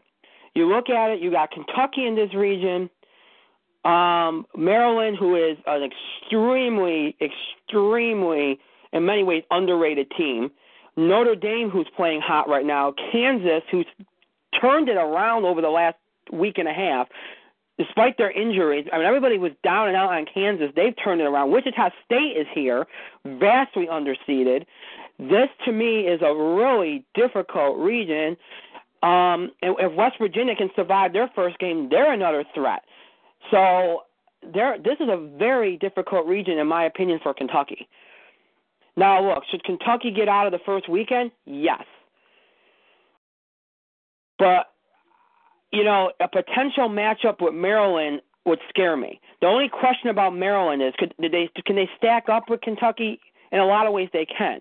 The only way they can't, the only particular part that they can't is in depth. We all know Kentucky is deep. We know they use the platoon system. You know, they're good with their reserves. Maryland doesn't go that deep. Most college basketball teams don't go as deep as Kentucky. They're very fortunate this year. We understand that. That's the only question I have. If Maryland gets into foul trouble or, you know, they start to get winded and stuff, then Kentucky's got them. That's happened a number of times this year with Kentucky. So that's the only question I would have again in, in terms of uh, Kentucky versus Maryland. Otherwise, I think Maryland will give them probably their pre-final four scare. And then there's always a potential match of Kentucky, Kansas, you know, or uh, Notre Dame, Kentucky, and you know we've we've always mentioned how Notre Dame in many ways is one dimensional. They're not so much this year.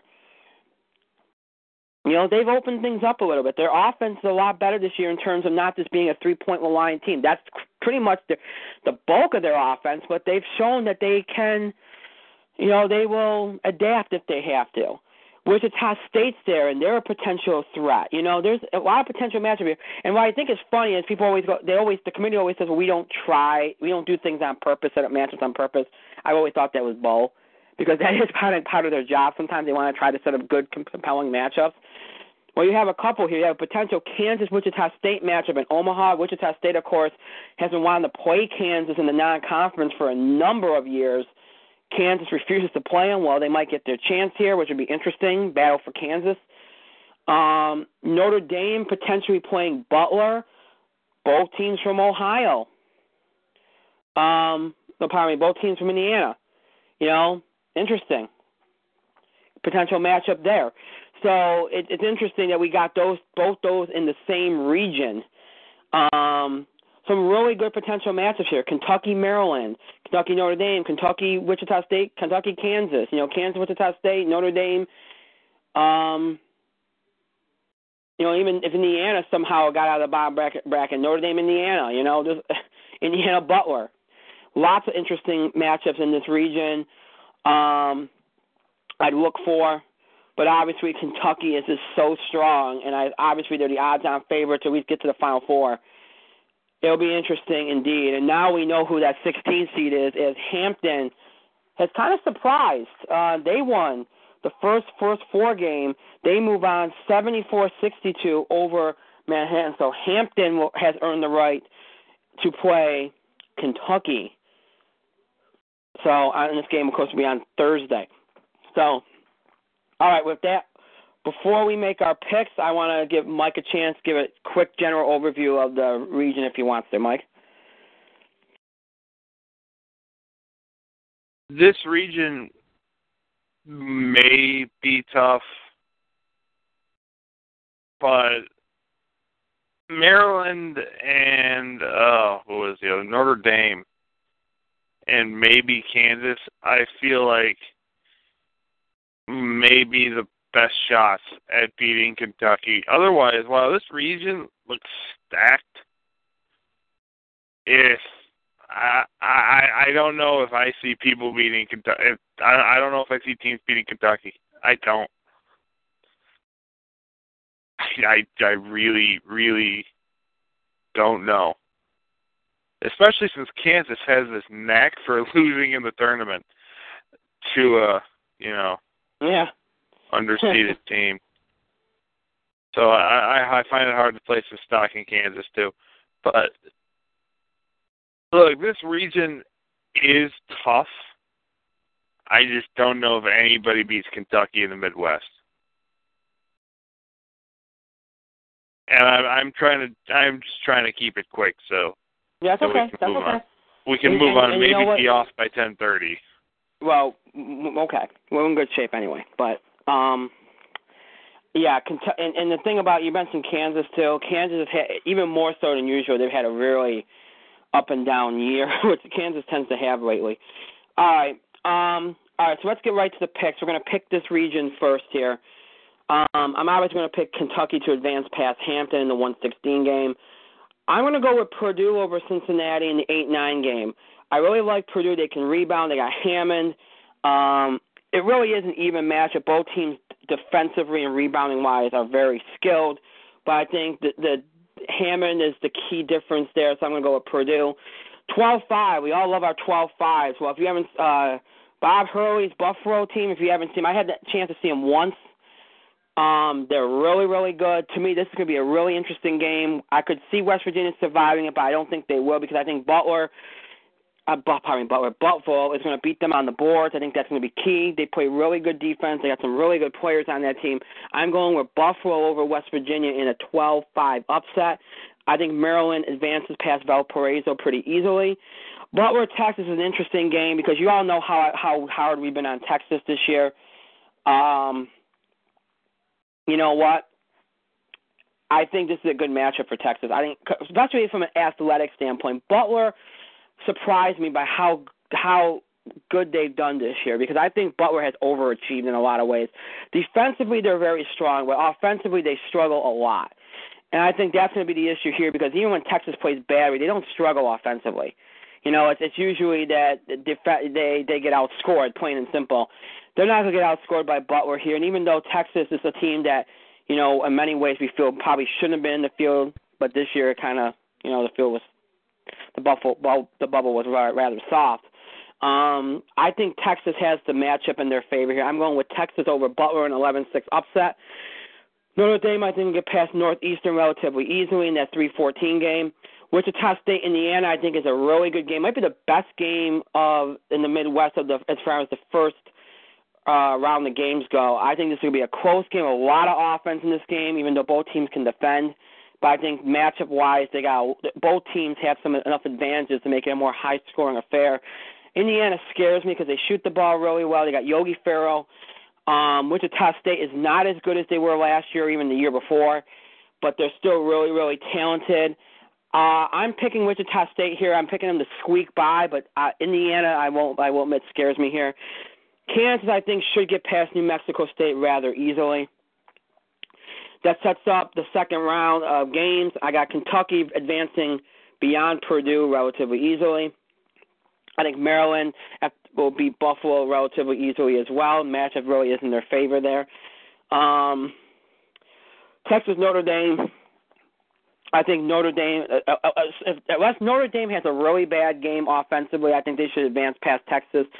Um, um, by a good measure, I think. I, I, I, even though Texas is better athletically, I think Notre Dame um, is a little bit more consistent in their play all around. And then I think Wichita State Kansas becomes a really interesting match of a really interesting game. But I really like the way Kansas turned things around last week, so I'd pick, based on the way they're playing right now, I'd pick Kansas over Wichita State because Wichita State is not as good as last year. Kansas, when they're on like they are right now, even though they lost in the Big 12 championship, uh, I think when Kansas plays the way they're capable of, they can beat anybody in the country. I think Kansas will squeak by Wichita State. Kansas Notre Dame, it's an interesting game. I think again, so much it depends. I hate to pick a team like Notre Dame because so much depends on them offensively. And but like I said, this Notre Dame team, more than any Notre Dame team over the last few years, has shown the ability to adapt and not just rely on the three when they have to. If it's not there, if they struggle from the three, they have learned to adapt and go to the rim. Jerian Grant has been big on a big proponent of that, a big reason for that. I think that's the difference here. So with that in mind, I think if Notre, if providing Notre Dame has a good offensive game, I think they advance past Kansas barely, but I think they do. So I picked Notre Dame over Kansas, Kentucky, Maryland. That is the scare for Kentucky before the Final Four. Again, if Maryland can outlast if Maryland can outlast Kentucky's depth, I think Maryland has a good chance at being. They have to play the game of their life, but they have a good chance. I'm not picking them though because there's a lot of ifs there. I say Kentucky in that game, Kentucky Notre Dame. That matchup is not favorable for Notre Dame, in my mind. Um, I just I, I think can Notre Dame beat them on a really really really good day offensively? Yes, but Kentucky's so good defensively. I pick Kentucky over Notre Dame to advance to the Final Four out of the Midwest. Mike, go.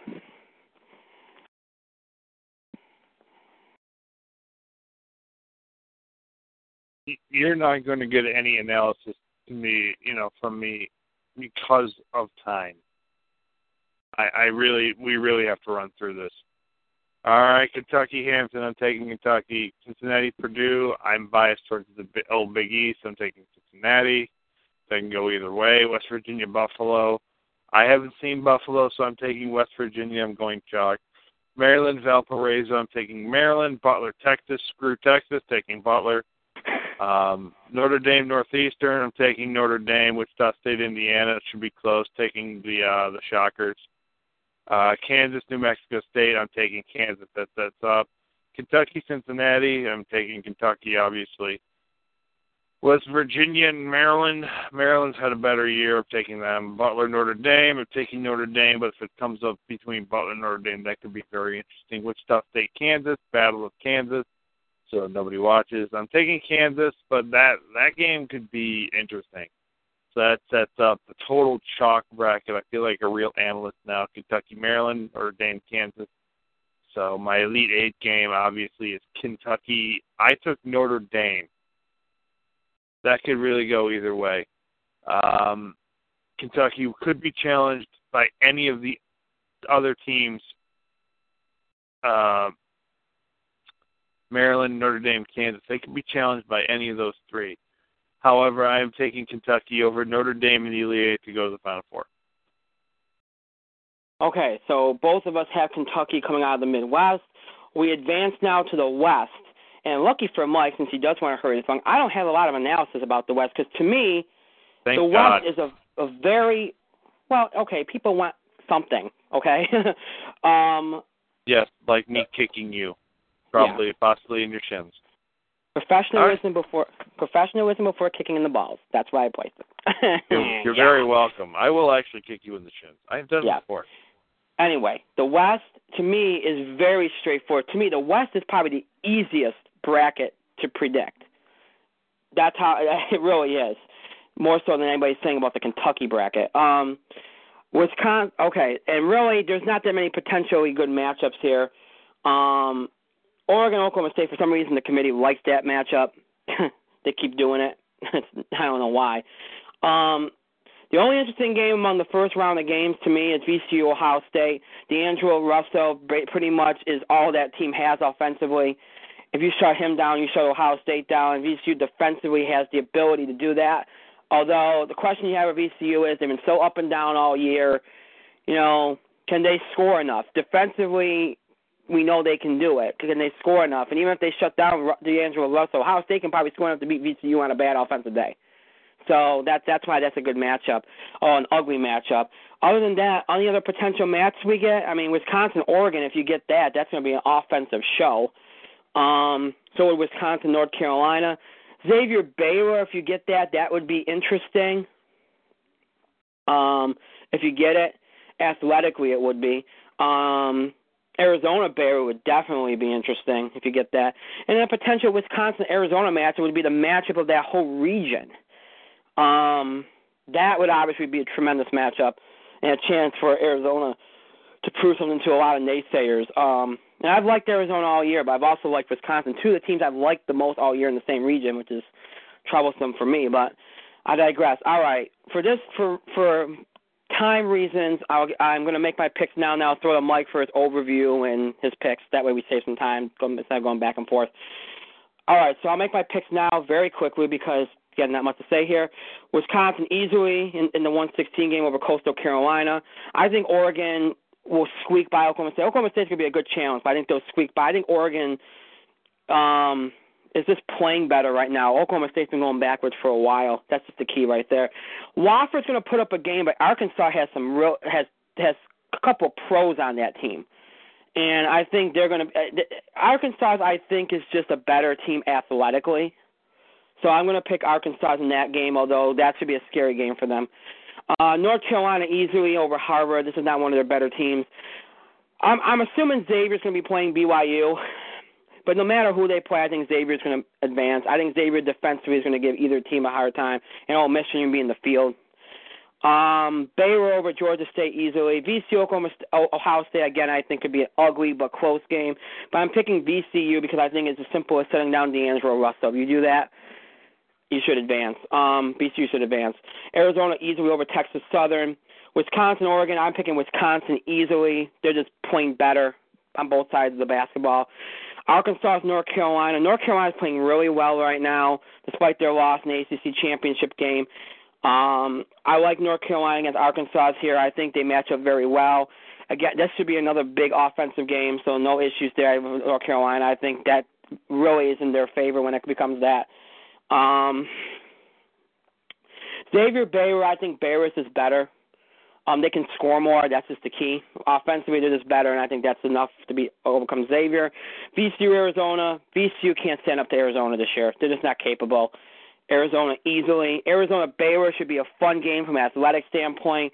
Arizona, but I think Arizona has just too many, has just too much talent for Baylor, so I'd pick Arizona in that game. Wisconsin, North Carolina. Uh, again, another offense. This is, the offensive region. It's all about really high scoring games, I think. The difference for me is Wisconsin defense with North Carolina really isn't. They've never been good defensively. This year is no exception. I think Wisconsin goes past North Carolina because of their defense. Setting up Wisconsin, Arizona, which should be a tremendous matchup. But I've been high on Wisconsin more so than Arizona all year. I've been high on both teams, but Wisconsin's been one of those teams that I've been super high on. I've always been higher on them than Arizona.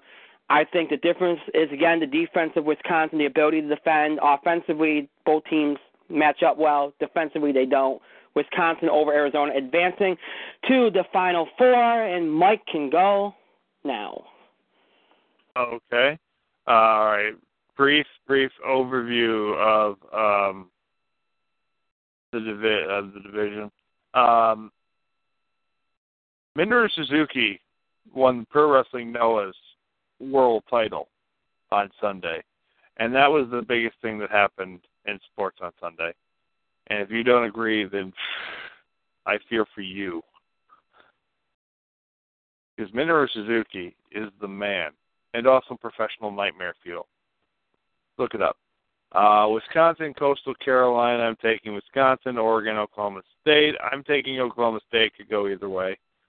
Arkansas Wofford. I really, really want to take Wofford because screw the SEC. I took Arkansas against my better judgment. UNC Harvard, UNC Xavier is going to beat whoever comes out of that one. I think. Uh, Baylor, I'm taking over Georgia State. That could go either way. Be careful, even though Georgia State kind of sucks. Just if you want to pick a 314, that's probably not the one. VCU over Ohio State can go either way. Arizona might get a scare in that game against Texas Southern. Uh, so, but I'm taking Arizona. But if you take Texas Southern, you probably wouldn't be wrong. Well, you probably will be wrong, but it's worth it. So I have Oklahoma State and Wisconsin, and I'm taking uh, the Badgers. I'm taking UNC over Arkansas because screw the SEC. I'm taking Xavier over Baylor, but I probably should have taken Baylor over Xavier. I don't I don't know why. I I like Xavier better. I just like the name Xavier better than Baylor. But you should probably take Baylor. Uh VCU and Arizona. I'm taking Arizona. That sets up the uh Elite Eight or the Sweet Sixteen. Uh I am taking Arizona and Wisconsin. Although you and if it ends up being Carolina and Wisconsin, that could be a very very interesting game. Um, and I am putting Wisconsin in the Final Four over Arizona because I like Wisconsin better. But if Arizona okay. makes it to the Final Four, don't be surprised. Okay, so we're agreed on that. Um, now we go to well, agreed on who's coming out of the West anyway. We go to the East, which is Mike's favorite region. Now because it's in our we're to be having the games in our backyard to decide who goes to the Final Four, but because his favorite team is in that region, the number two overall seeded tournament, Villanova, is in that region. And this is an interesting bracket because there's a lot of potential matchups here. Villanova, NC State potentially, because LSU probably most definitely not winning that game. Um, you know, Northern Iowa, who I think is underseeded versus Louisville potentially, or even Northern Iowa or Louisville versus Villanova. Um, Michigan State potentially playing Virginia.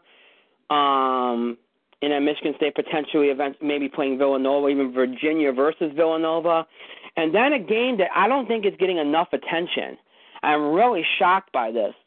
Virginia and Belmont, a 15-2 matchup in the first round, which I think is probably the most intriguing first round game.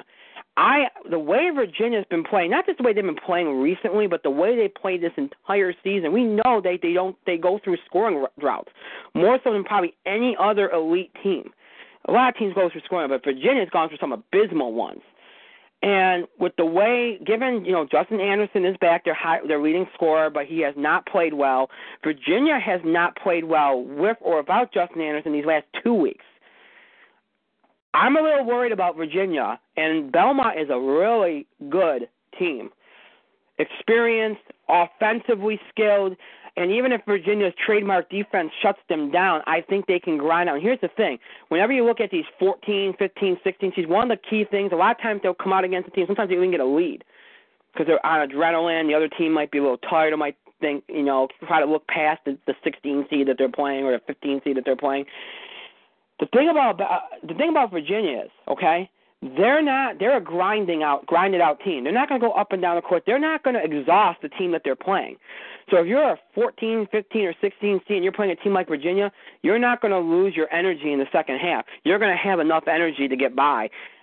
And that's worrisome for a team like Virginia. If they don't score the ball enough, okay, they're not going to be able to rely on the other team, the low that low seeded mid major team being exhausted to bail them out. And that's what scares me about this game. I think Belmont is a good enough team to beat Virginia. So keep an eye on that game. That might be the upset of the tournament in the first round. So that potential matchup, very interesting. Keep an eye on that. Sorry, so I got all the good the potentially good matchups and some of the more interesting matchups. Let's make the picks now. I think Villanova easily over Lafayette in that 116 game. NC State easily over LSU in that 8-9 game. One of the most easy eight, nine games I've ever picked in my life. Believe me, I was just seeing me in this field. We all know that. Northern Iowa, who's vastly underseeded in my mind, should be at least a three. Um, in my mind, easily, easily over Wyoming. I've seen people picking Wyoming. Wyoming got lucky; they beat San Diego State. Wyoming should, wouldn't be in the tournament otherwise. No disrespect to them, but Northern Iowa is that is just so much better. Um, no 12-5 there in my mind. Louisville over UC Irvine, um, easily. Providence, I I think they'll play Dayton, although that Dayton Boise State game, so many people are kind of going and opposite going to Boise State, despite the fact that Dayton's playing on their home floor. I still think Dayton's going to win that game, but um, no matter who they play, I think Providence should advance past Boise State or Dayton. Oklahoma, I think could Oklahoma might get a challenge from Albany, but I think Oklahoma will survive that. Michigan State, Georgia, Michigan State easily. Georgia, I I I I think I can understand Georgia in the field, but they're nowhere close to being as good as Michigan State, who's vastly underseeded. Virginia Belmont, I talked about this game. I'm picking Belmont. And I know people are going, "Oh, you're Virginia. You hate Virginia." No, no, no. I'm. I just think the matchup's t- a terrible draw for Virginia. Um, and remember, I, I've given Virginia credit more so than any other year on this show. I just think it's a tough matchup. So I'm going with Belmont, Villanova, NC State. I think Villanova is so much better than NC State. Although I think they could, they could probably stay in that game, NC State. But I'm going to pick Villanova to beat NC State in advance. Um, I just think they have too much, especially on the guard side of things. Uh, Northern Iowa, Louisville. I'm picking Northern Iowa in that game. I think, other than Rozier, I don't think Louisville has enough in terms of scoring and experience. Although Harrell is going to give Northern Iowa a matchup problem, but I think the experience of Northern Iowa, seniors, you know, leadership and all, and the fact that they have more than one guy that can score the ball, where Louisville only relies really on Rozier now. I think that's the key. I think Northern Iowa uh, advances over Louisville. Providence, Oklahoma. I'm picking Oklahoma. I, I'm not a big fan of Oklahoma, but I think defensively they're better than Providence. Providence relies on outscoring people. That's been their thing for years now. And I think Oklahoma's defense will be enough to shut them down. Oklahoma will outlast them. Oklahoma advanced over Providence. Michigan State, Belmont. pardon me. I'm I'm picking Michigan State. Belmont gets by Virginia because of a, a, a really good matchup, but they don't match up well at all. Michigan State, who does have a little experience on their team, so I pick Michigan State to surpass Belmont. And I got Oklahoma, Michigan State. Oklahoma, I don't think has enough for Michigan State, who I think is playing their best basketball at the right time. Michigan State advances. Villanova, Northern Iowa. I think Villanova will get a heck of a scare from Northern Iowa. I don't think anybody knows how re- truly good they are. They get a heck of a scare, but I think they survive barely and advance to play Michigan State, which will be a challenging game for Villanova from a defensive standpoint because of the matchups, athletically and lengthwise. But I think Villanova is very talented. Um, I think they're vastly underrated, even though they're a one seed. I think with their guard play, Villanova advances to the Final Four out of the East. Mike.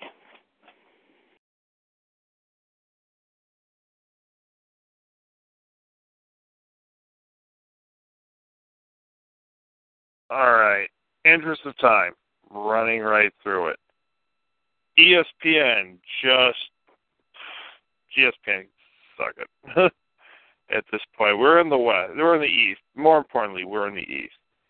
Okay, Villanova over Lafayette, NC State over LSU because screw the SEC. Northern Iowa over Wyoming. That should be pretty easy. Louisville over UC Irvine, although mm, you might want to watch that game. I have Providence coming out of whoever wins that game, probably Dayton because they made that mistake again. Uh, Oklahoma over Albany, but watch out for that one. Michigan State over Georgia, cause screw the SEC.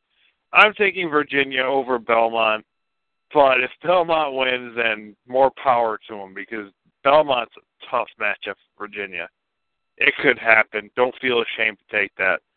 Uh, so I'm going chalk here, the Chalk Express. Choo choo uh, Villanova over NC State. I have Louisville over Northern Iowa. That could easily go the other way. I have, God, I took, you know, I'm taking Oklahoma over Providence. Taking Oklahoma over Providence. I can see that. Oklahoma over Providence. Uh, I take look. I have Michigan State, Virginia. I took Michigan State because I, I trust Izzo here. Uh, so that leaves me with Louisville, Villanova, and, and a Big East battle. and I took Villanova because I like them better. Uh, Oklahoma, Michigan State. Uh, that that goes either way. Actually, I took uh, Oklahoma, so leaves me with uh, Oklahoma Villanova, and obviously I'm taking the better of those teams, Villanova, to the Final Four. Chalk, baby. Chalk. Well, so far we're all chalk. That's that might be the first time in our history that we're all, we're all chalk so far. All right, final region, the South. Uh not an easy region for Duke, and this is the region. You know, every year there's one region, at least one region that kind of the bracket just kind of blows up. I think this is going to be the region. There is a lot of potential here for that. Um, a lot of interesting potential matchups of Duke, maybe Duke Georgetown, um, Duke St. John's again with their center suspended. Keep in mind, St. John's center is suspended. That could play a role. Um, you know, the potential of SMU versus Iowa State, which is interesting to me because SMU more defensive oriented, Iowa State more offensive oriented. We'll see who wins out in that game if they were to play. Davidson potentially versus Gonzaga would be an interesting matchup, especially from the standpoint of you know, both teams relatively being mid majors, it's sort of becoming power team conference teams now.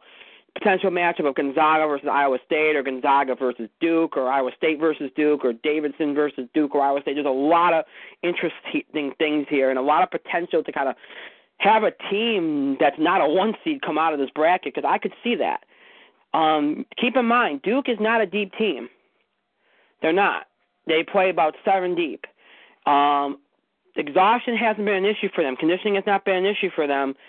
Um, but you know, in tournament play or against certain teams, who knows? Iowa State, very offensively based, up and down the floor. Maybe they exhaust Duke. You know, I don't know. I mean, there's there's potential here for that to happen. So we'll see. That's something to keep an eye on. All right. So some of the interesting matchups I mentioned. Um, gave you enough. I I, I think I gave you all enough here. Let's just get right to the predictions. Um, Duke, I assume will play North Florida, but regardless of who they play, they're going to obviously advance over the 16, whoever it is, North Florida or Robert Morris. I think I think San Diego State beats St. John's, not just because they don't have their center, but because I just think St. John's is so weird to me. Like like whenever they were supposed to win, they haven't, and whenever they you thought they wouldn't, they they did. It's they're kind of like one of those teams. I just don't like the way they've been playing the last two weeks of the season know, they went through a period in February where they got hot and then they kind of fell back off again. San Diego State's not a it's not as good as they've been in years past, but I think they got enough to surpass St. John's. I think defensively they'll give St. John's some trouble, especially as, as, from an athleticism standpoint. I'm picking San Diego State to advance. I like I you know how high I've been on Utah all year. Sometimes I've had Utah near my top five in my tur- uh my turning ten rankings. I think Stephen F. Austin's a really bad draw for Utah. They rebound the ball. They play really good defense. They're very big in the front line. And I think that's a pro. And Utah, who is another one of those teams that struggles to score, I feel like I feel like we've been saying that a lot over the last couple of years. Stephen F. Austin can score too, and I think that's a problem. I think Stephen F. Austin, another 12-5 upset, beats Utah and advances. Georgetown, year in and year out, the last few times they've been in the tournament, no matter who they play, whether you thought that team could beat them or not, they've lost in their first game in the tournament. A lot of people are picking Eastern Washington based on past history in the last few years. I think this year Georgetown doesn't have a problem. I think they, despite the fact they're very young, I think Georgetown is is very skilled, and I think they're just too talented to lose to Eastern Washington. That's not a knock on Eastern Washington; they're not bad, but I think Georgetown just matches up well with them. I think Georgetown advances, although who knows, they might get a scare there. Um, or they could always let us down again too. Who knows?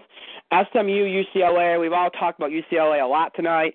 I don't think UCLA is has, has any right to be in this game. SMU defensively defensively is is too talented. Rebounding wise is too talented. I think they beat UCLA. Well, I think it'll be an ugly game. I don't know if they'll beat UCLA by a lot, but it'll be an ugly game. Um, and I'm picking Iowa State to easily beat U, UAB in that 3-14 matchup. Iowa Davidson. Iowa to me has been a very up and down team. Davidson started down, kind of rose up. I like Davidson a lot. Um, offensively, I think they might be a little too much for Iowa, who tries to pride itself on defense, even though you look at them and they look more like an offensive team. But I don't. I, I you know, I think Davidson's is too tough for Iowa. I think they advance. Gonzaga, North Dakota State. This is another 15-2 matchup that I would keep an eye on. North Dakota State, while not as good as they were previous years, is still a vast, a very good team. I think they could give Gonzaga problems if Gonzaga does not come out offensively and do a good job. If they don't score the ball enough, they could have a problem in this game, and they have to hit the boards. They have to rebound, or they're going to be in trouble. This is a 15-2 game I would keep an eye on, along with the Virginia Belmont game. I do think Gonzaga will outlast North Dakota State, but I think that could be quite the scare for them. All right, Duke, San Diego State. Duke, I think advances easily in that game. Too good. Stephen F. Austin, Georgetown, I think is a really interesting game. Both teams rebound the ball well. Defensively, I think they'll go after it. I think Stephen F. Austin can. I think Stephen F. Austin will squeak by Georgetown in a very close one. Uh, SMU, Iowa State. I think Iowa State, you know, even if SMU is a really good defensive team and a rebounding team, I don't think they have the kind of skill that Iowa State has on offense. I see Iowa State score on really good defensive teams. I mean, I just think they're too good too talented and they score the ball too efficiently. I pick Iowa State easily over SMU. Davidson Gonzaga, a really good game. I think Davidson matches up well with Gonzaga, and and I think in a really close game, I think the matchup being even in my mind between Davidson and Gonzaga. I think Davidson squeaks by here because I think that Gonzaga is going to be kind of surprised, taken aback by that and we haven't seen Gonzaga really challenged this year, except for in, in their game against Arizona, which they lost. So I think that will be a determining factor. Davidson has been challenged. I picked Davidson to uh, outlast Gonzaga in advance. Duke, Stephen F. Austin. Duke just has too much for Stephen F. Austin. I think they advance pretty easily. I think Stephen F. Austin's run ends there. Iowa State, Davidson. Iowa State just again scores the ball too efficiently, too offensively talented. They advance past Davidson. Duke, Iowa State, a really, really good offensive matchup. I'll say that. Um, Duke defends better than they do, but I think the problem is this game being a track meet. You have to think, no matter how conditioned Duke is and how it hasn't shown itself yet, at some point it will show itself that Duke is only seven deep. Iowa State's only a, a, a little deeper, but they have played the style they play all year. Duke sometimes hasn't had to do that. Um, and not for multiple games in a row, or multiple games in a few day period. I think I think Duke will get run down a little bit against Iowa State, and I think that will be the key in Iowa State upsetting Duke and advancing to the Final Four. So I pick Iowa State to come out of the South, despite my Duke fandom. Mike, go.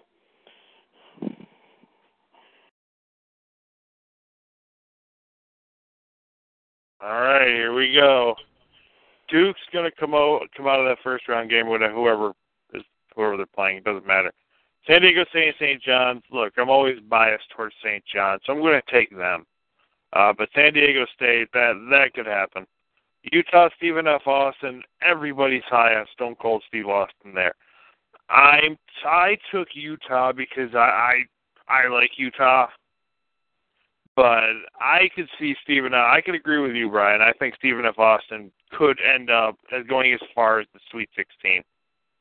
Georgetown Eastern Washington is a trap game. Not because Eastern Washington is good, because Georgetown usually sucks in the first weekend and the tournament in general. Um, SMU, UCLA. UCLA doesn't deserve to be there. So I'm taking Southern Methodist, Iowa State over UAB, Davidson over Iowa, and Gonzaga over North Dakota State. So that leaves me with Duke St. John's. I think not having their center is going to hurt St. John's tremendously, so I'm taking Duke, even though that could be a game. Utah, Georgetown. I'm taking Utah because eventually Georgetown's going to crap a brick. Um, SMU, Iowa State. Iowa State's too good. Gonzaga, Davidson. I think Davidson could win this game. I took Gonzaga.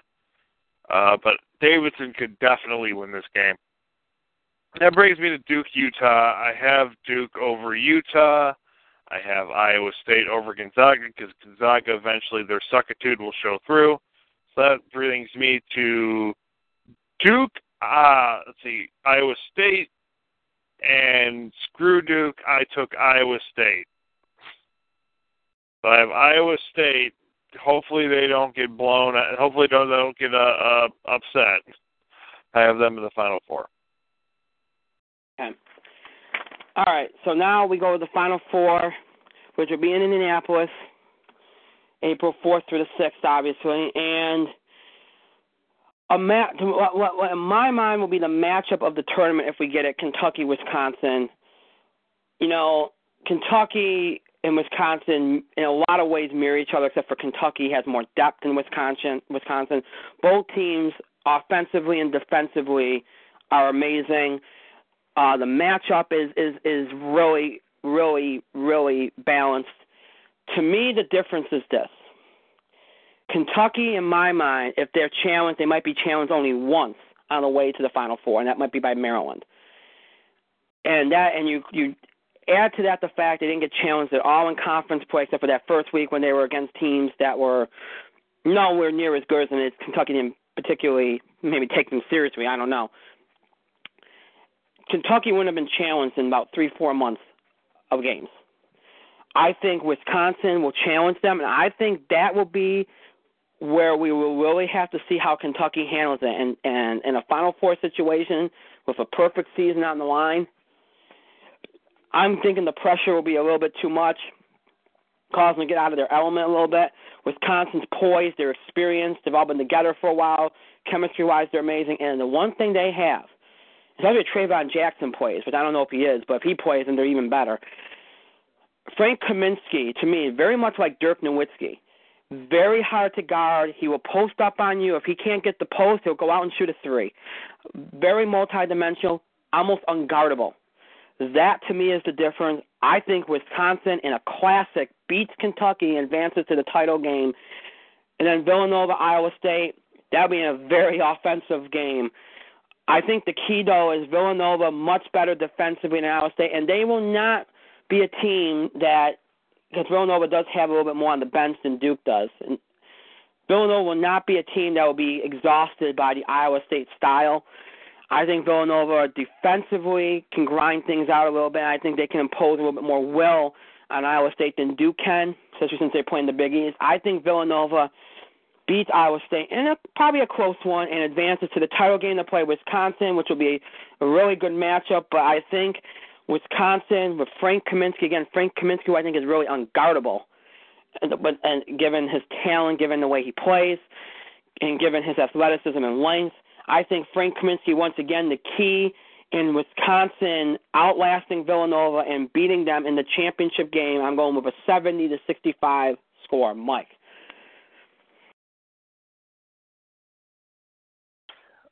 All right, so I have Wisconsin and Kentucky. Honestly, I think this is the game that Kentucky loses. However, I took Kentucky um, because I think if they refocus, they actually listen to Calipari and his NBA goals, they could probably beat Wisconsin. This is going to be a very, very close game. I took Kentucky, and another bracket I actually took Wisconsin. I'm not going to lie. Uh, Villanova, Iowa State, I took Villanova, so that leaves me with Kentucky and Villanova. I look, I think Villanova is an excellent matchup for Kentucky. In this tournament, in this bracket, I took Kentucky. Like I, I said, I stuck with 70 to 55. I'm going to stick with that. Uh, in another bracket, I took Villanova. So that's kind of if Villanova and Kentucky both get there, I expect both of them. I expect at least Villanova to get to the championship game. And if you Villanova gets there, they can win. If they can win, and they they can beat anybody else who gets in there. That's if Villanova gets to the Final Four. Kentucky is the favorite, and Wisconsin Wisconsin can beat Kentucky. I'm taking Kentucky in this bracket, but in like most of my other ones, I'm taking Villanova because I'm a fan. So make that as you will. Okay. So Mike in this particular bracket takes Kentucky. I take Wisconsin. So far, it seems to be generally everybody's picking Kentucky, but the few that I haven't seen pick Kentucky generally seem to be picking Wisconsin um, or Duke. Duke's like the third choice, I think. Um, which makes sense. Um, I think four. I think Arizona's been taken in a few that I've seen. We'll see what happens. I think I'm really hoping it'll be a good tournament. I'm really hoping, despite everything, um, like I said, it being a little easier in some ways to pick some of these early matchups. I'm hoping that that doesn't mean we're going to get, you know, all chalk or nothing compelling about these tournaments, particularly the first couple of days, which are always the best. This Thursday through Sunday is the best of the tournament. Always. First four days, that's that's the tournament. After that, it's it's it's you know it's all about the diehard fans more or less. The mainstream cares about the first four days for the most part. Uh, Jeff Tech is going to do a bracket, but we're not going to go through it. Um, Mike, he will be submitting to our league. He's told me. Um, so he will be submitting. So we'll know what his picks are, and we'll obviously update you on my picks, Mike's picks, Jeff Tech's picks.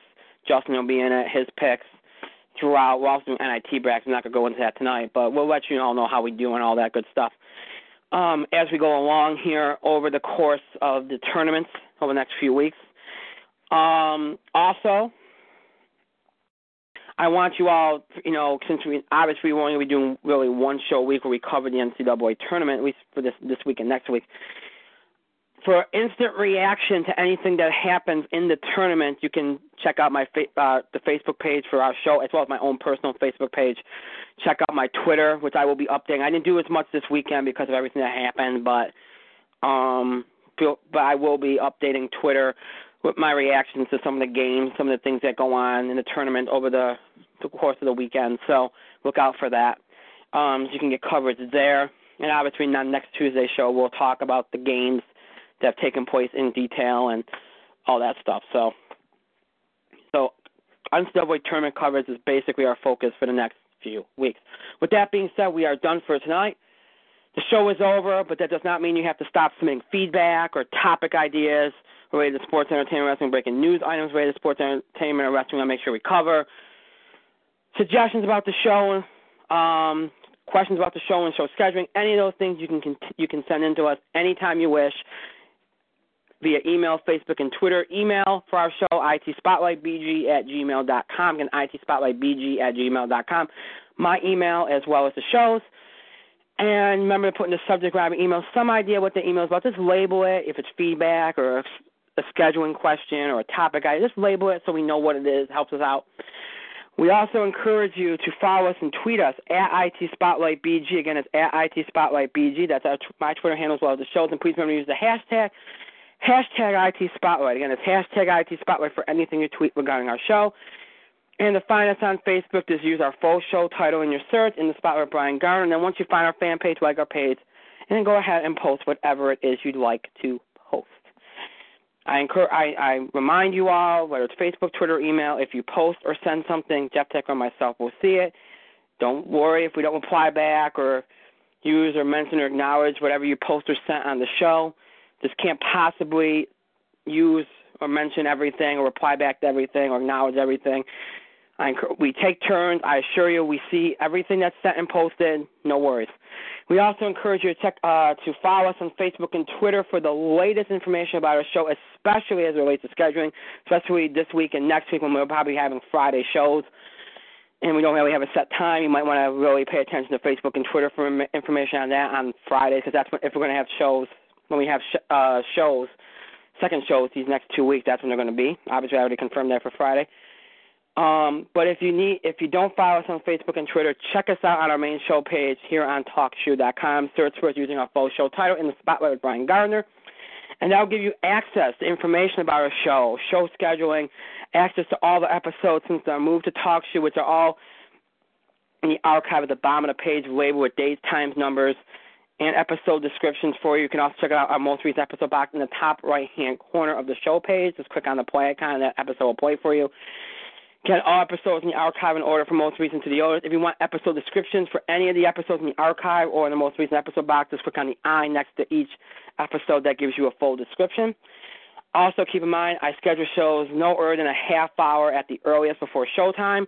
When I do that, two things happen on the main show page. The countdown clock appears under the most recent episode box, counting down to our next show. and an upcoming episode listing appears above the episode archive at the bottom of the page, giving you all the information about our next episode, including once again a show description that if you that you get if you click on the I next to the listing. It'll give you the full description for that show.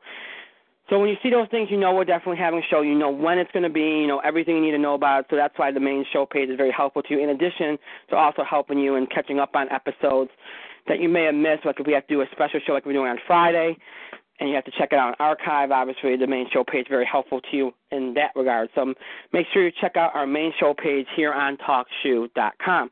We also encourage you to check us out on our second home, Libsyn.com. And it's Libsyn.com. Search for us using our full show title in the spotlight with Brian Gardner. And then once you find our show page over there, scroll down, you'll find all of our most recent episodes of our show in order from most recent to the oldest, labeled with dates, times, numbers, and descriptions for your convenience. Find the episode you want, click on it, and it will be all yours to listen to and at your leisure. So you want to check us out over there on Libsyn.com, we encourage you to do so. Again, we're over there on Libsyn.com, our second home. You can also check us out on our original home, our first home, blogtalkradio.com. And it's blogtalkradio.com. Search for us using the full show title of our show, In the Spotlight with Brian Gardner. And then once you find our old show page, scroll down, you'll find all of our original 31 episodes, the first first 31 episodes ever of our show are on there in order from the most recent date to the oldest at the bottom of our main show page over there. Labeled with dates, times, numbers, and descriptions for your convenience. Check out whatever episodes you want. Check them out over there. You can listen to them anytime you wish. Feel nostalgic, or maybe you never even listened to them before. Whatever the case, you want to listen to those episodes, check us out over there on blogtalkradio.com, and it's blogtalkradio.com. You can also check us out on iTunes, Mike. iTunes, search for In the Spotlight Brian Gardner. Subscribe, download, and support us. Listen to us. Enjoy us on iTunes. Thank you. I want to thank Jeff Tech for being here tonight. As always, thank you, Jeff Tech. I want to thank Mike for being here tonight. Thank you, Mike. And if you really want to find out more about the NCAA, John Oliver from last week tonight with John Oliver uploaded a very informative video mm-hmm. uh, on YouTube. It's 20 minutes. It is worth watching. Let me tell you what. Agreed. Okay. Um, and thank myself for a great show, pat myself on the back, and thank all of you for your continued support and contributions to the show. Thank you so much for listening. That's it for tonight. We Got our next show. We are having a second show. It will be Friday morning. Right now, again, I'm leaning towards 10:30, 11 o'clock a.m. Eastern time, somewhere in there. Well, again, it'll just be the box office beat and any there's any entertainment news that we have to cover, like important you know, we feel we have to cover any of you submit to me, we'll cover it. Otherwise, that's it. Nothing else. No sports covers. No nothing. We'll keep it short and sweet. That's going to be Friday morning again between some, somewhere around 10:30, 11 o'clock a.m. Eastern time. That is our next show. You know, it'll be an entertainment show, and after that, the, the next show after that will be next Tuesday in our normal time slot. Tuesday night, broadcasting live here on TalkShoe, 8 o'clock from Eastern time. It'll be once again another, uh, pretty much, I guess, as of right now, it'll be an all sports show covering the NCAA tournament. Look back at all the games over the last week, any major storylines, etc. We'll go over all that next week. Bracket updates, all that good stuff. So that's what's coming up. Until all that, I hope you all have a great rest of your night. Hope you enjoy the rest of your St. Patrick's Day. Stay safe. Enjoy. And hope you enjoy your Wednesday and your Thursday. We'll see you for our next show at some point Friday morning, probably around 10:30, 11 o'clock a.m. Eastern Time for entertainment show, Box Office Beat Entertainment News, coming at you Friday morning here on Talk Shoe. Check out our main show page, Facebook and Twitter for that information to confirm it. Um, and if you have to listen to an archive, we'll see you. All, we'll check you all out in there. Um, so that's the way it's going to work. I hope you enjoy the rest of your week. We'll talk to you again for our next show Friday morning here on Talk Shoe. Until then, have a good night, everybody.